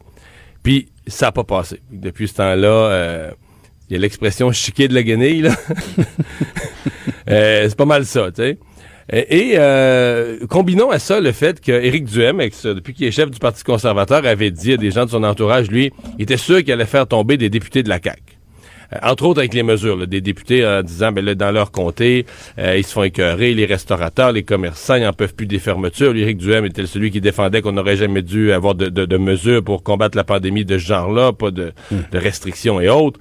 Donc, euh, il pensait faire tomber des députés qui, dans leur comté, qui étaient frustrés des mesures ou qui allaient être représentatifs de... Et ce n'est pas arrivé. Or, euh, il veut absolument avoir un député de la CAQ et il est allé au plus facile, il est allé sur celle qui, qui est dans l'équipe, mais qui est plus dans l'équipe, qui est un peu comme un peu dans, le vestibule de la CAQ, euh, pour essayer de la convaincre. Et elle, a refusé de devenir députée, mais elle a accepté de faire un don de 100 piastres. je veux dire, je, pense que j'ai jamais vu rien d'aussi absurde. Je veux dire, euh, si tu veux, si tu veux joindre le parti... Elle l'a dit au président du caucus, Mario ben Laframboise. J'ai donné 100 pièces. J'ai donné 100 pièces à un parti ben adverse. Là, elle voulait que ça sache. Ben oui, mais... de... C'est vous ce qui est drôle, c'est que là, la CAQ l'exclut pour 100 pièces. Puis il y en a qui vont dire, ben, M. Fitzgibbon l'a pas été pour un million. oui, oui, oui. Mais il l'a quand même pas mis dans le compte du, parti adverse, comme dit Mario. C'est là, c'est ça qui est quand même un peu. mais c'est juste que je comprends pas. Je comprends pas la démarche? Ça s'en va où, Claire Sanson là? D'abord là, elle a comme pas le choix. Faut qu'elle devienne députée conservatrice. Là, dire, euh, va au bout de. Elle a plus le choix. Faut qu'elle devienne aille au bout de sa démarche. Euh, sinon, elle s'en va chez eux, chez elle, ça veut plus rien faire. Mais normalement, faut qu'elle nous annonce d'ici quelques jours que mais là, il semble pas qu'elle partage tant que ça les valeurs de, de, de, on, se demande où ça s'en va, tout ça. Puis en plus aussi... ou de Maxime Bernier, là. Mais, mais, vraiment, pourquoi avoir donné 100 pièces et pourquoi l'avoir dit? oui, oui, oui. Non, non, mais non, non, pourquoi l'avoir dit? C'est parce que ça aurait été public, là ça aurait été divulgué euh, dans, quelques semaines. Donc là, elle a fait de la prévention. Oui, mais ça se peut-tu qu'il y a eu comme, il y a eu comme un, cafouillage dans le timing de tout ça? Parce qu'honnêtement, ça aurait pu être ultimement. Parce que moi, je pense que Claire Sanson, quand même, elle est, on, se rappelle d'elle, elle est très, elle est très capable d'exprimer son point de vue très, très clairement. Et ça risque de potentiellement être euh, une, une, une trouble fête là, pour le gouvernement de la CAQ. Bon, je sais pas.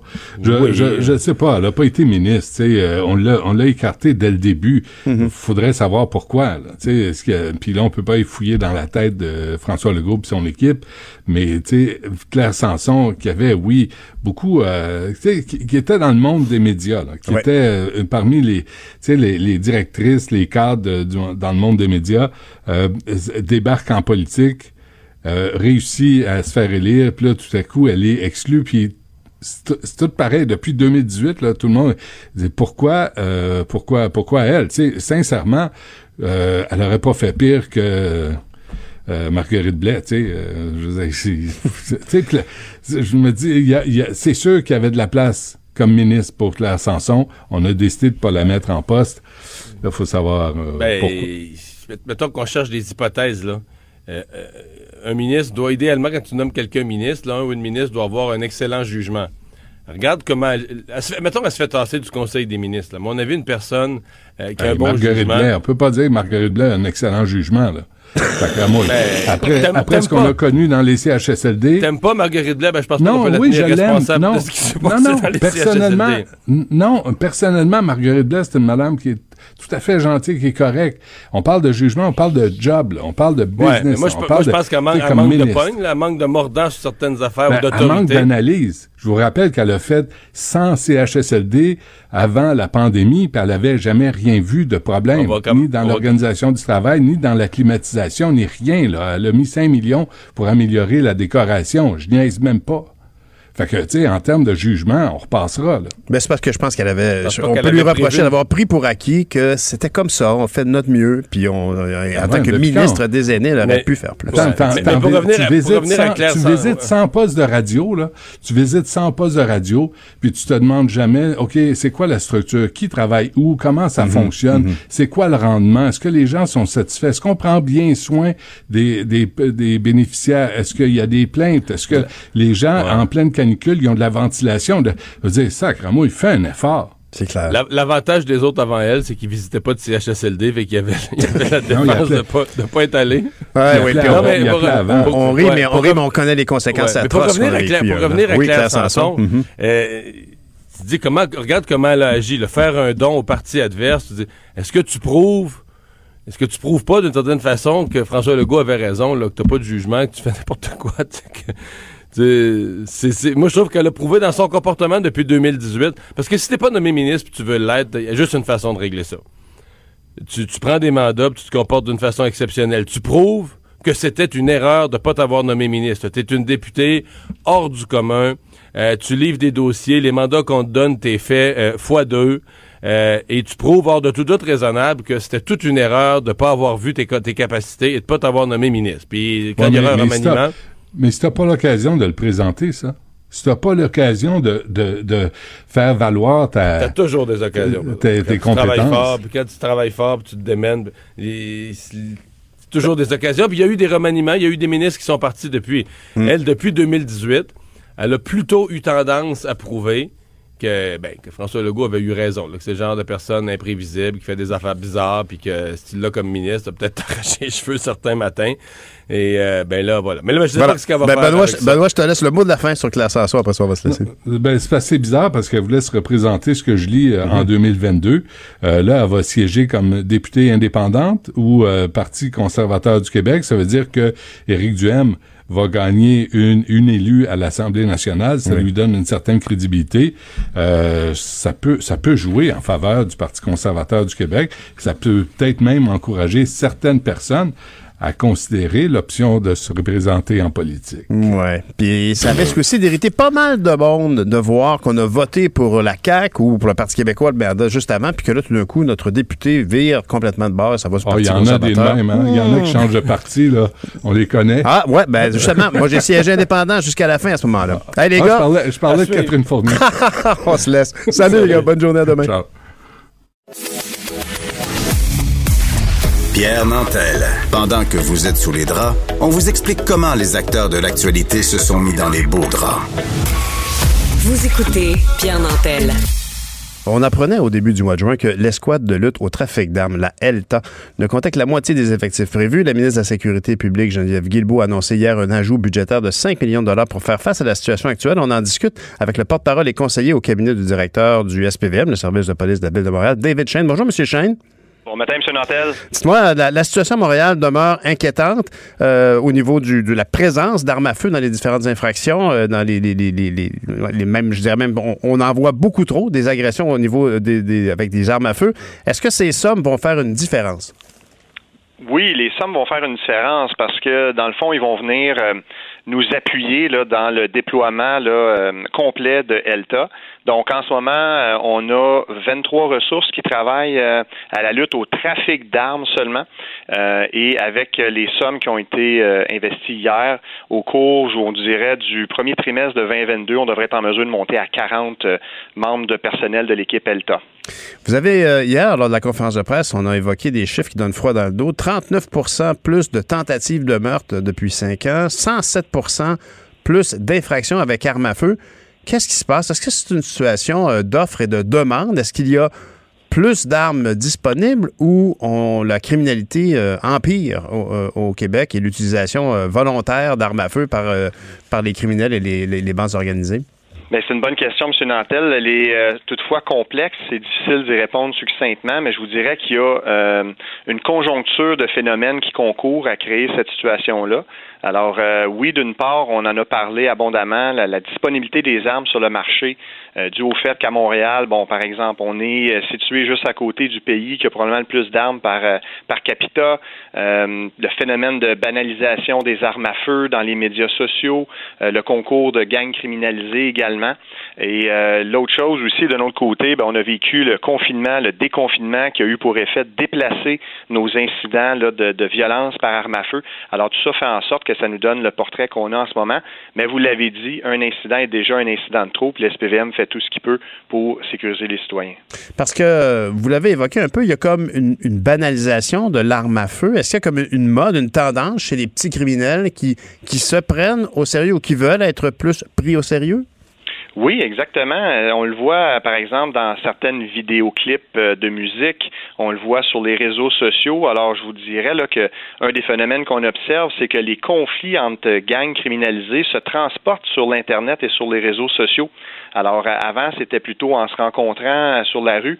Et là, des fois, on se relance, on revendique, euh, on veut agir pour améliorer notre réputation. Et là, ça, ça crée des tensions. Et par la suite, ça l'éclate quand les gens se voient dans la rue.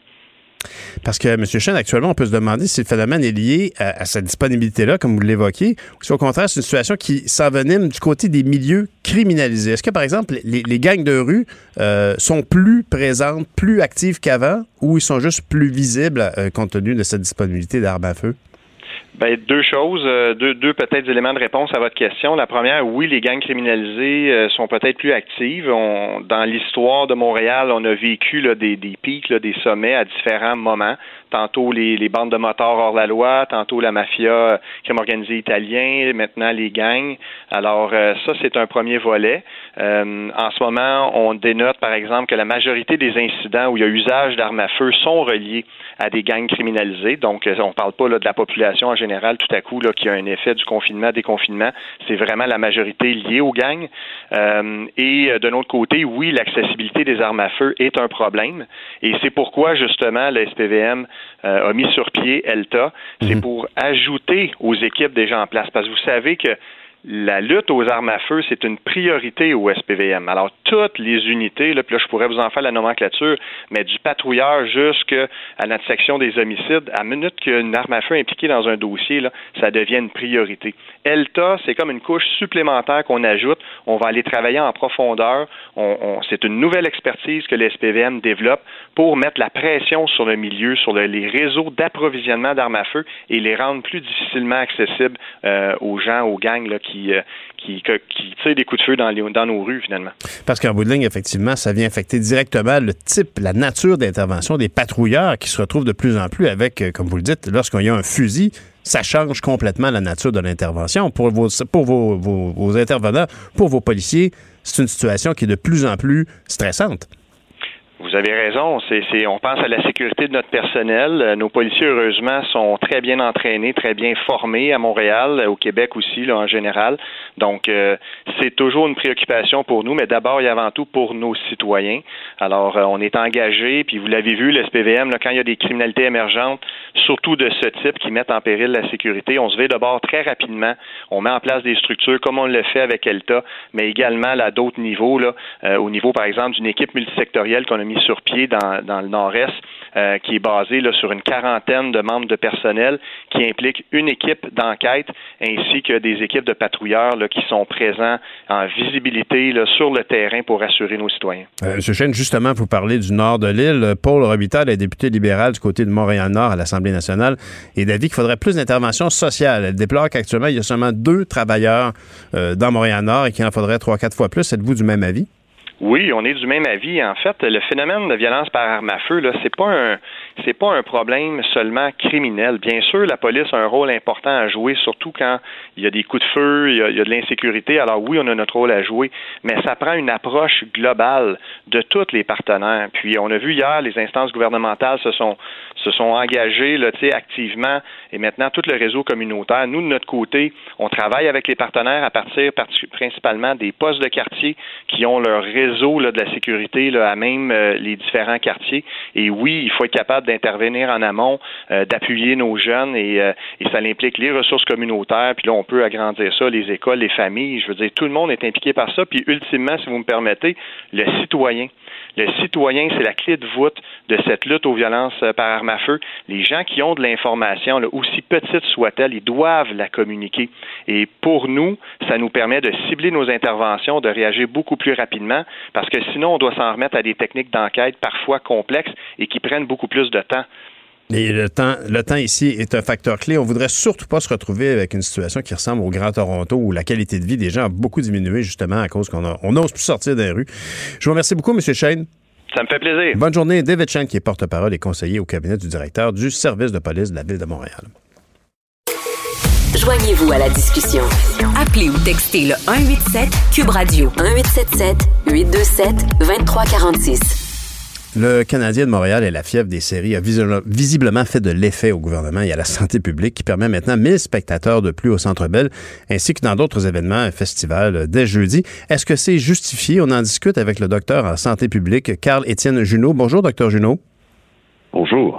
Dites-moi, euh, est-ce que vous avez publié ce week-end, euh, avec une vingtaine d'autres spécialistes, une série de questions en lien avec une éventuelle quatrième vague? Pour vous, est-ce que c'est une situation imaginable que d'ouvrir à plus de spectateurs au Centre Bell, mais aussi dans des, des, des arénas fermées où on aura, par exemple, un spectacle musical? Oui, c'est imaginable dans le contexte actuel où les cas baissent depuis plusieurs semaines en ce moment au Québec. Parce que vous évoquez quand même que malgré des campagnes de vaccination bien réussies, dans certains pays comme l'Angleterre, par exemple, on font déjà face à une quatrième vague. C'est quoi, quelle est votre réaction ici? Vous avez le sentiment que actuellement c'est correct, mais il va falloir être prêt à réagir à la moindre rééclosion?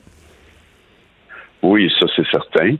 Et les, spectateurs dans les endroits fermés, euh, graduellement, on les a permis de plus en plus dans les dernières semaines. On augmente le nombre de spectateurs, mais euh, c'est pas nouveau et on n'a pas vu jusqu'à présent euh, d'augmentation des cas reliés à ça. Donc, il faut penser, je crois, là, long terme.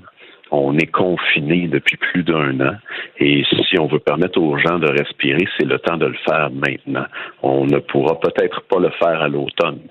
Donc, faut en profiter pendant que c'est l'été, pendant que les cas sont au plus bas pour permettre aux gens de respirer. Est-ce qu'on doit aussi profiter de l'été pendant que les cas sont au plus bas pour revoir notre trousse à outils, euh, notre trousse de réaction à de nouvelles éclosions que plusieurs évoquent comme étant possibles cet automne?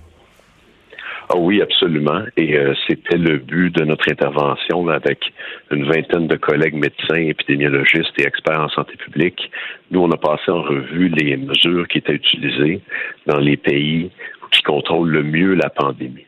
Et il y a des, plusieurs pays où il y a eu moins de 100 décès en tout depuis le début, alors qu'au Québec, on parle d'à peu près 11 000 décès. Et dans ces pays-là, ils utilisent euh, des mesures autres que le confinement qui fonctionnent pour bien contrôler l'épidémie. On pense qu'on devrait se préparer, mettre ces mesures-là en place ou les améliorer pour celles qui sont déjà là pour pouvoir bien contrôler l'épidémie en septembre si jamais il y avait une nouvelle vague. Êtes-vous sous l'impression, euh, docteur Junot, que l'été euh, va arriver bien évidemment avec des vacances bien méritées pour euh, tout le monde, par exemple dans le réseau de la santé, mais au niveau politique, au niveau de la santé publique, il, risque, est-ce qu'il y a un risque qu'effectivement on, on s'endorme un peu parce que à l'automne on aura des enjeux majeurs? Dans vos six recommandations, on trouve entre autres de mieux ventiler nos écoles et nos lieux de travail. Oui, oui, euh, effectivement, c'est une recommandation puis une mesure importante. Je dois vous avouer que ça m'inquiète un peu euh, quand je regarde l'été passé au Québec, il y avait eu des appels similaires à faire des améliorations pendant l'été, avant l'automne. Mhm. Et puis, euh, force est de constater que ces améliorations-là n'avaient pas assez été faites. On s'est retrouvé à l'automne avec un scénario qui ressemblait à celui du printemps et on est revenu avec un confinement. Donc, c'est un peu comme si on n'avait pas appris de nos erreurs, on s'était pas préparer davantage. Maintenant, avec 15 euh, mois de pandémie, il faudrait vraiment se mettre à jour et faire comme dans les pays qui contrôlent le mieux l'épidémie. D'ailleurs, dans, votre lettre avec vos 20 collègues, vous évoquiez euh, cinq autres moyens. Mieux contrôler les entrées aux frontières, dépister les cas et isoler leurs contacts plus rapidement. On, était quand même pas mal bon euh, jusqu'ici dans les derniers mois. Permettre aux laboratoires régionaux de cribler les variants. Et surtout, ce qui m'a frappé, au point 4, faciliter l'accès aux tests de dépistage rapide antigénique comme par exemple en Slovaquie, ces tests ont permis de réduire, selon vous, la transmission de 70% Et nous, on a tendance à les garder dans un entrepôt, ces tests-là. Ah oui, ça c'est, dommage, effectivement, et euh, ça ressort régulièrement dans les médias. On se pose la question pourquoi est-ce qu'on les utilise pas davantage? On pourrait les utiliser davantage exactement dans l'exemple que vous mentionniez tantôt pour des spectacles ou un match du Canadien, quand beaucoup de gens se rassemblent. Mhm. Et là, exceptionnellement, c'est à l'intérieur, mais ça marcherait à l'extérieur aussi. Si ces tests-là étaient rendus disponibles pour tout le monde, par exemple disponibles en pharmacie, euh, on pourrait chacun de nous aller se faire tester avant un barbecue, avant une rencontre avec des amis, pour voir si on est positif ou non. Ça coûte 5 ou 6 dollars par test et le résultat est disponible en 15 minutes. Mhm. Donc, moi, le, jour même, euh, je peux aller me faire tester. Bien sûr, si je teste positif, je vais rester chez moi. Et comme ça, je peux protéger mes amis, ma famille. Euh, on, on, comprend mal pourquoi c'est pas disponible pour davantage de gens. On voit pas vraiment quels seraient les inconvénients. Il mhm. faut garder en tête que ça remplace pas les tests PCR qui sont utilisés en ce moment dans le système et qu'on utilise depuis un an. Et ça, il n'est pas question de les remplacer non plus. Ce qu'on dit, c'est de les donner en plus, que ce soit complémentaire et de permettre aux gens de les utiliser. Vous évoquez ici un sens civique, une responsabilité que chacun doit porter par rapport à cette situation collective. Euh, plusieurs scientifiques évoquent actuellement qu'il pourrait y avoir une quatrième vague, mais la, la, croyance populaire, c'est que euh, c'est peu probable et surtout que les, les conséquences vont être moins graves. Est-ce qu'on peut attraper la COVID cet automne et dire que ça va avoir moins de conséquences qu'un an avant? Est-ce que c'est est-ce qu'on se rassure excessivement avec cette impression-là? Non, je pense que c'est fondé de penser qu'on va être protégé chez les gens qui sont vaccinés, bien sûr ou les gens qui ont déjà eu la COVID. Donc, si on a des anticorps, si on a une mémoire immunitaire qui nous protège de la COVID, que ce soit avec une vraie infection ou un vaccin, c'est euh, on va être moins malade si on l'attrape de nouveau, ça c'est certain. Donc, il faut euh, il faut se rassurer de ce côté-là. Oui, on va être protégé. Cependant, le variant indien, il déjoue un peu la réponse immunitaire. Et il est possible qu'il y ait d'autres variants comme ça qui apparaissent qui la déjouent davantage. C'était déjà le cas avec le variant sud-africain. Donc, il faut rester vigilant, il faut continuer de se protéger. Et euh, c'est aussi, entre autres, pour ça qu'on encourage les gens à aller chercher leur deuxième dose de vaccin le plus vite possible. Et vous partagez donc sûrement le point de vue du ministre de la Santé, Christian Dubé, qui s'inquiète de voir que beaucoup, on est un Québécois sur trois dans les 18 à 39 ans qui n'a toujours pas eu sa première dose. On ne parle pas de la deuxième. Il n'a même pas eu sa première dose. C'est probablement la, le, plus grande pression qu'on doit faire actuellement, c'est sur ce groupe d'âge-là? Effectivement, je les comprends, ces gens-là, parce que moi-même, j'ai proche de cet âge-là. Ce sont les gens qui sont les moins à risque euh, de décéder ou d'avoir une maladie grave de la COVID. Cependant, on a regardé euh, très attentivement les chiffres pour les effets secondaires, parce que c'est ça qui inquiète les gens pour le vaccin. Et puis, les, les risques d'avoir un effet secondaire grave pour le vaccin sont à peu près 250 fois plus bas Mhm. que les risques d'avoir une maladie grave, la COVID ou d'en décéder, même dans ce groupe d'âge-là. Donc, ce groupe d'âge-là qui est le moins touché gagne à être vacciné quand même. Eh bien, docteur euh, Carl-Étienne Junot, docteur en santé publique, merci beaucoup pour ces informations. Merci à vous. Bonne, journée. Pierre Nantel. C'est peut-être pas le Nantel le plus drôle au Québec, mais c'est le plus crédible pour parler de politique. Vous écoutez Pierre Nantel, Cube Radio. Le, le commentaire de Sophie Durocher. Des idées pas comme les autres. Bonjour, Sophie. Oh, j'ai chaud. Vraiment? Non, mais je, je te dis ça parce que je m'apprête à te parler de ménopause et le symptôme le plus connu, évidemment, de la ménopause, c'est d'avoir des sueurs, Mhm. des bouffées de chaleur, des sueurs nocturnes, mais c'est seulement deux des 200 000 symptômes différents de la, ménépo- euh, de la ménopause. Et Mhm. pourquoi je te parle de ça ce matin? Parce que Véronique Cloutier, ça fait plusieurs mois, plusieurs années même, qu'elle fait des blagues sur le fait qu'elle elle est très affectée par la ménopause. Mais elle a fait un documentaire là-dessus qui va diffusé euh, à Radio-Canada à partir du 21 juin. Ça s'appelle l'auto-méno parce que la, la ménopause, c'est un petit peu comme une loterie. Et dans ce documentaire-là, on comprend que c'est pas une blague, là. C'est pas juste euh, Véro se plaint qu'elle a des sueurs nocturnes. Ça a vraiment été euh, un cauchemar pour elle et ça continue de l'être pour elle et pour bien des femmes.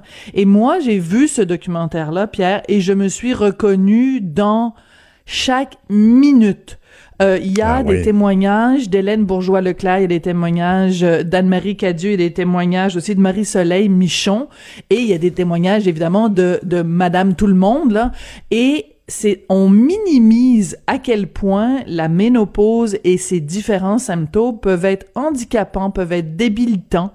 Et à un moment donné, c'est assez marquant dans le documentaire, euh, on interviewe une psychologue sexologue qui reçoit dans son dans sa, dans sa pratique plein de couples qui sont sur le bord de divorcer ou de se séparer et qui se chicanent tout le temps. Et Véro lui demande ben quel pourcentage de votre pratique vous pensez que c'est des, des problèmes dus à la ménopause de madame? Et la psy a dit ben, c'est la moitié La moitié. la moitié des gens qui se retrouvent en chicane de couple, Hmm. C'est relié d'une façon ou d'une autre aux symptômes de, de la dame qui est en pleine ménopause. Donc, je te propose d'écouter un petit extrait de la bande-annonce de ce documentaire qui, selon moi, est crucial parce que ça concerne quand même 50% de la population, là. Bien raison. On écoute. La ménopause, c'est une loterie. Tu peux piger deux symptômes, dix symptômes ou le jackpot. Moi, j'ai pigé le jackpot. Tu sais qu'il y a quelque chose qui va pas quand t'es de même, là, sur le bord de ton foyer, prendre ton petit café, puis tu te dis Bon, ben, je pense qu'on va se laisser. Moi, je dis que ça prend un village pour s'occuper d'une euh, périménopausée. OK. Je disais aux femmes, vous avez, avez-vous l'impression de même avoir de la difficulté à vous endurer vous-même? Complètement. C'est tellement violent, ces sentiments-là, parce que c'est envahissant, ça prend toute la place et c'est extrêmement senti. Hélène Bourgeois-Leclerc, tu sais, tu la regardes, tu dis, ben, c'est une femme douce, douce, douce. Elle parle de la violence des symptômes, qu'elle se reconnaît plus. C'est un documentaire très important que les, les femmes vont devoir regarder, mais que les hommes Ben oui. vont devoir Ben oui, pour bien regarder comprendre ce que vous comprendre vivez. Ben oui. soit ce que les, leurs femmes vivent en ce moment, soit ce que leur femme va vivre à un moment donné. Et, euh, tu sais, à un moment donné, on entend dans le petit extrait que je, que je vous ai présenté, on entend Louis Morissette qui dit, ben, tu sais, tu sais que c'est grave quand t'es assis sur ton canapé puis que tu dis, bon, je pense qu'on va se séparer.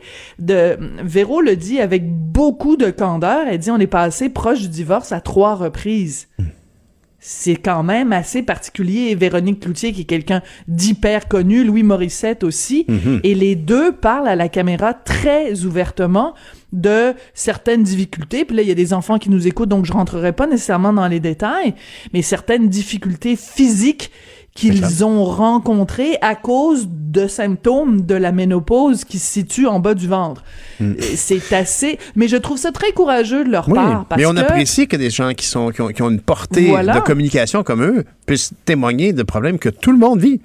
Voilà, parce que moi, je, je l'écris dans ma chronique ce matin. Habituellement, là, des, des, des videttes là qui viennent nous parler de leur vie intime, puis Mhm. moi, j'ai de la difficulté avec mon gazon, puis euh, euh, c'est comme mon chum, il est pas capable de séparer le blanc puis les couleurs dans la, la salle, le à- lavage. euh, dans le lavage. Je trouve ça assez peu intéressant. Mais dans ce cas-là, c'est pas ça là. C'est vraiment des deux personnalités connues puis d'autres qui se confie en disant comment se fait-il qu'on ne parle pas plus ouvertement des problèmes de la ménopause? Comment ça se fait qu'on ne parle pas plus ouvertement des solutions qui sont là? Comment ça se fait que la RAMQ, la Régie de l'assurance maladie, rembourse seulement certains types d'hormones et pas d'autres?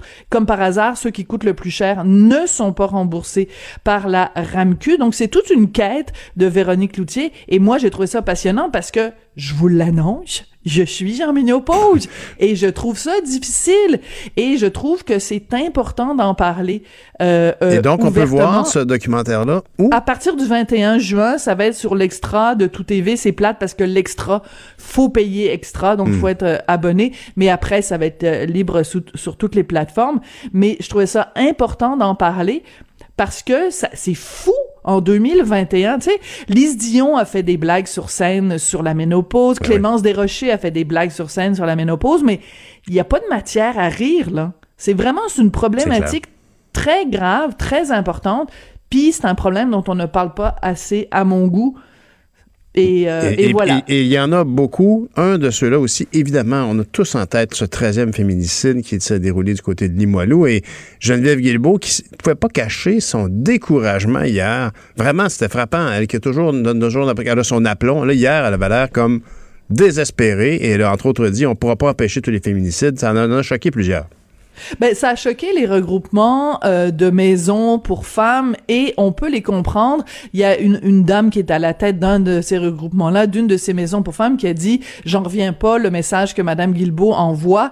Euh, est-ce qu'elle aurait le courage de dire ça face à face, les yeux dans les yeux, à une femme qui est victime de violence conjugale? Je comprends que quand tu travailles dans ce milieu-là, peut-être la déclaration de Madame Guilbeault est, est choquante, mais en même temps, elle est vraie. Même si tu travailles dans le domaine de la prévention, du suicide, tu peux avoir un ministre qui va dire on pourra pas prévenir tous les suicides.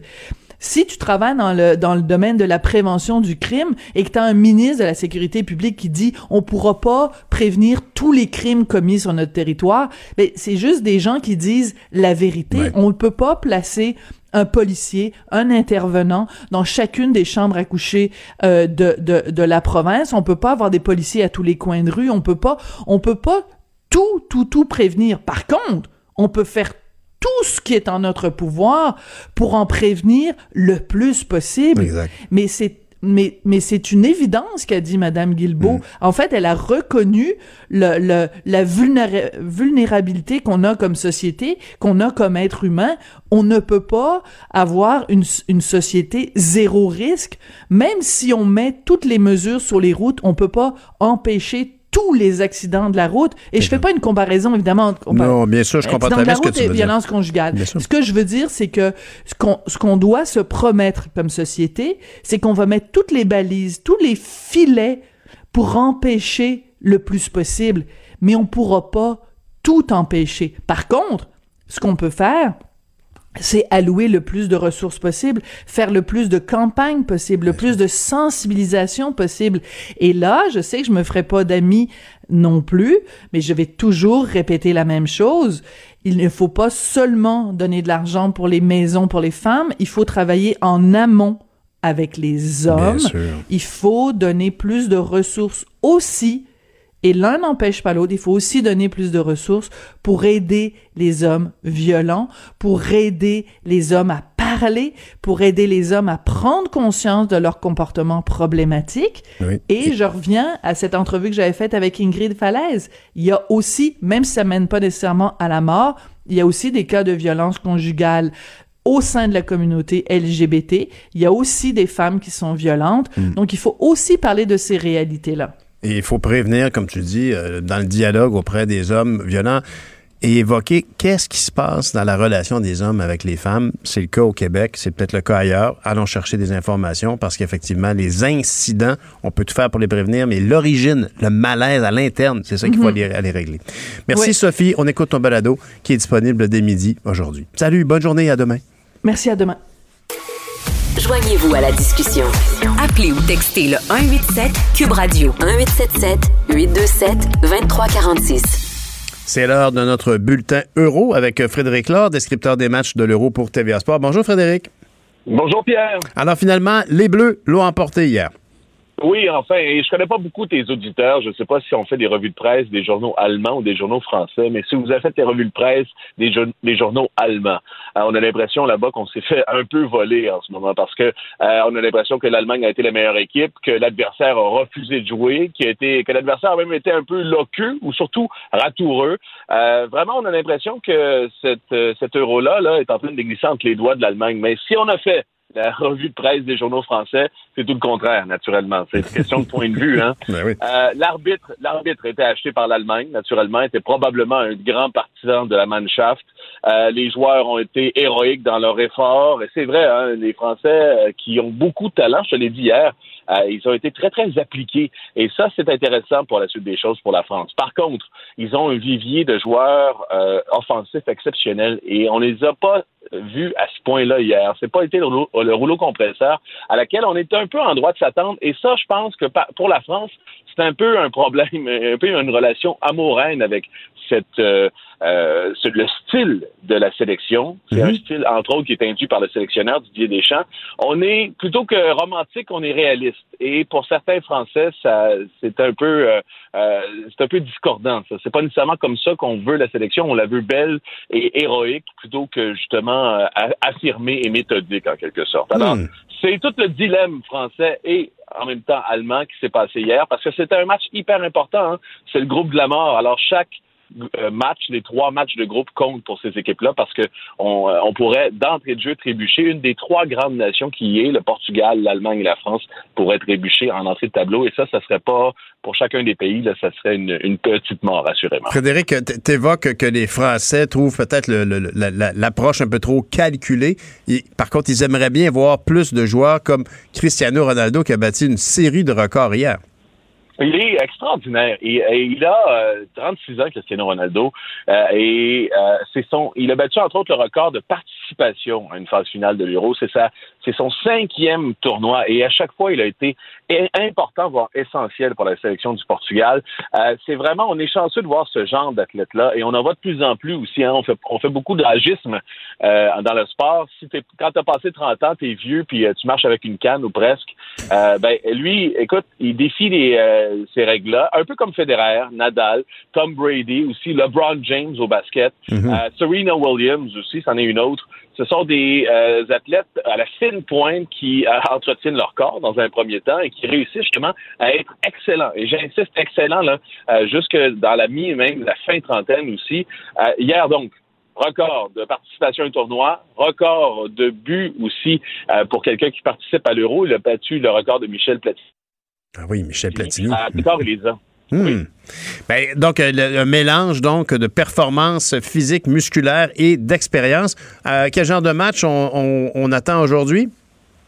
trois matchs, euh, trois matchs assez intéressants. Moi, euh, celui qui m'intéresse particulièrement, il va peut-être intéresser tes auditeurs, c'est l'Italie. Moi, je l'ai dit depuis le début du tournoi, je pense que l'Italie, c'est probablement une des équipes les plus fun à avoir joué. Hmm. Euh, ils ont gagné un bon match contre la Turquie 3-0 en entrée, en, en, revue de rideau. maintenant, c'est la Suisse. La Suisse Première rencontre d'ailleurs entre ces deux pays dans ce genre de tournoi depuis 59 ans. C'est assez, j'aime cette stat-là parce que mhm. la Suisse et l'Italie, on se dit, ça y est, ils se rencontrent euh, euh, quotidiennement, probablement, ou du moins de façon hebdomadaire. Mais non, ça fait 59 ans que les deux sélections ne sont pas affrontées. Euh, et l'Italie veut confirmer donc sa qualification pour les tours éliminatoires. C'est aujourd'hui 15 heures. Sinon, ça commence à 9 heures avec un Russie-Finlande c'est dans le froid, en quelque sorte. Ben, merci beaucoup, Frédéric, et je suis persuadé que nos auditeurs adorent tes résumés et tes analyses. On, peut d'ailleurs t'écouter sur ton balado qui est disponible sur Cube Radio. Merci, Frédéric. À demain. Merci. Je suis un peu comme Cristiano Ronaldo. Moi, je me bonifie avec l'âge aussi. comme un bon vin. Salut. Joignez-vous à la discussion. Appelez ou textez le 187 Cube Radio 1877 827 2346. Dans l'arène politique, avec Rémi Nadeau. Bonjour Rémi. Bonjour Pierre. Alors, continuons notre, notre, notre grande révision. On parle de Québec solidaire ce matin. Oui, exactement. Québec solidaire, euh, très, très bonne session pour euh, Gabriel Nadeau-Dubois, je dirais, euh, encore une fois, parce que Euh, il a démontré depuis euh, l'élection euh, qu'il est comme un poisson dans l'eau à l'Assemblée nationale, des interventions justes, étoffées, mhm. équilibrées, franchement. et donc, ça a été encore une fois très bon pour lui. C'est lui d'ailleurs qui, habilement en études, pas en études de crédit, mais en commission parlementaire, qui avait fait admettre à Dr Horacio, Horacio Arruda qu'il y avait un inconfort avec la gestion par le ministère de l'Éducation du dossier de la qualité de l'air dans les écoles. Euh, donc, c'était très bon pour lui. Manon Massé une bonne session. Euh, évidemment, le moment fort pour elle, ça a été de faire glisser François Legault euh, sur la question du, du coût des logements à Montréal. et donc, dans le cas de QS, ce qui est intéressant, c'est le, le, mouvement qu'ils ont décidé de faire.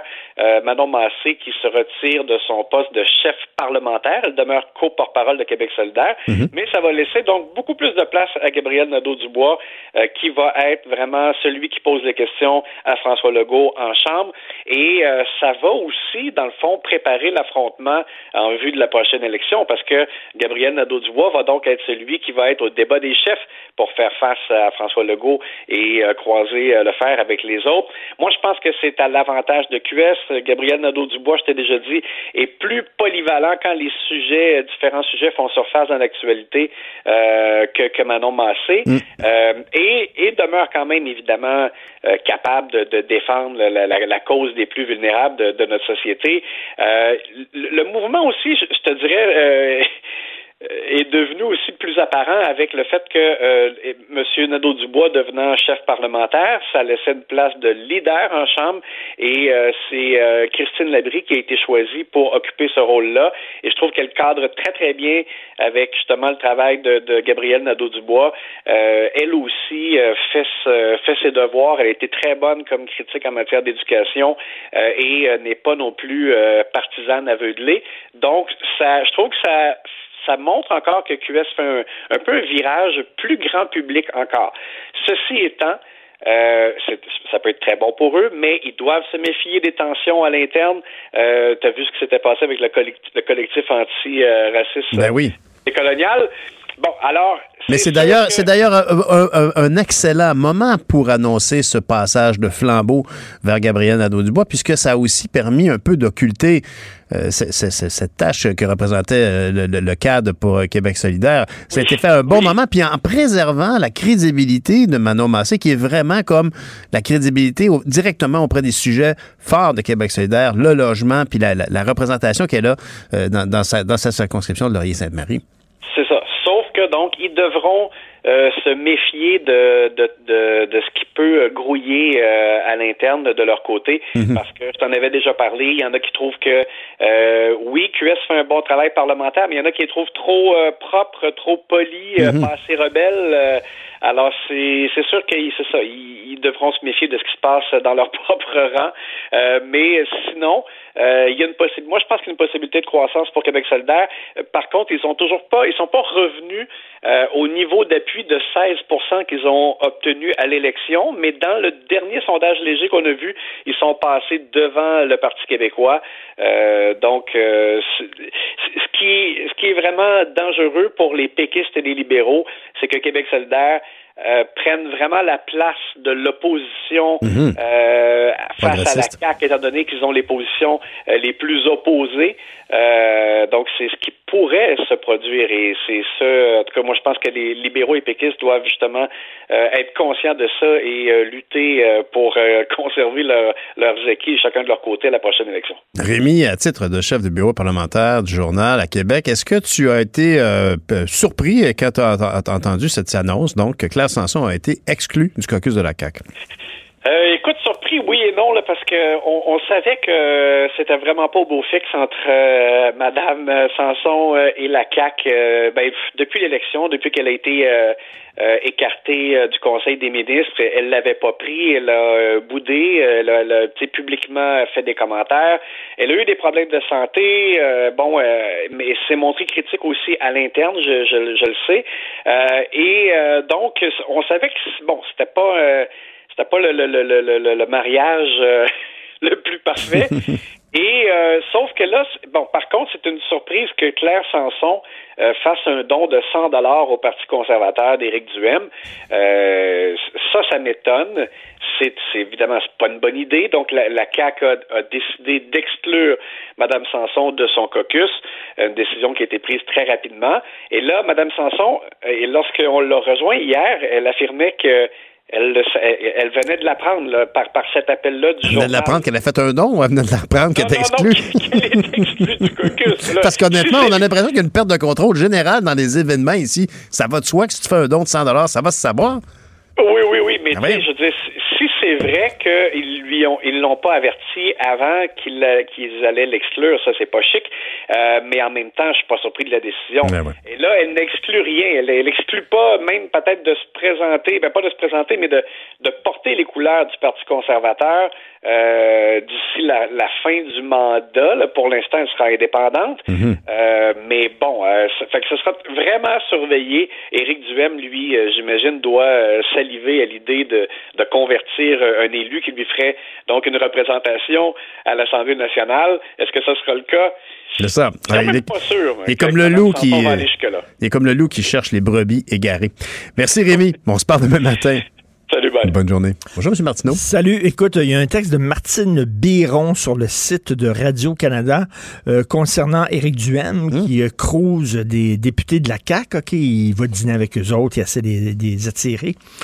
Je te dis, entre toi et moi, Martine Biron, c'est une grande amie d'Éric Duhem. Donc, c'est probablement lui. Oui. Ben, voyons. Oui. Je te le dis. Je suis surpris. Fait que euh, c'est une grande amie d'Éric Duhem. C'est probablement lui qui a dit ça dans l'oreille, qui a fait couler les informations. Mais bref, elle dit que Éric Duhem est en train de creuser sérieusement un député établi de la CAQ en fin de carrière qui n'est pas en phase avec son chef et qui éprouve un certain malaise avec les consignes sanitaires du gouvernement. Qui ça serait? Un député établi de la CAQ en fin de carrière. Hmm. Hmm. Je ne sais pas si vous le savez, si vous avez une idée. Naturellement, on aurait pensé à Claire Sanson, mais elle, ajoute quelqu'un d'autre. Oui, non, c'est quelqu'un d'autre. Ça a l'air que c'est sa cible de prédilection, je sais pas. Oui. En tout cas, je sais pas si elle parle de quelqu'un en général ou elle parle de quelqu'un particulier, de quelqu'un en général que sa cible, ce sont des députés établis en fin de carrière, je sais pas. Il grenouille. C'est un potin, ça, monsieur? Il grenouille. Ils ben sont, copains, copains. Eh, ben toi. Ça doit aller manger au Ashton, euh, ce moment-là. Merci beaucoup. Bonne journée, monsieur Marino. Merci tout le monde. On se reparle demain matin. Cube Radio.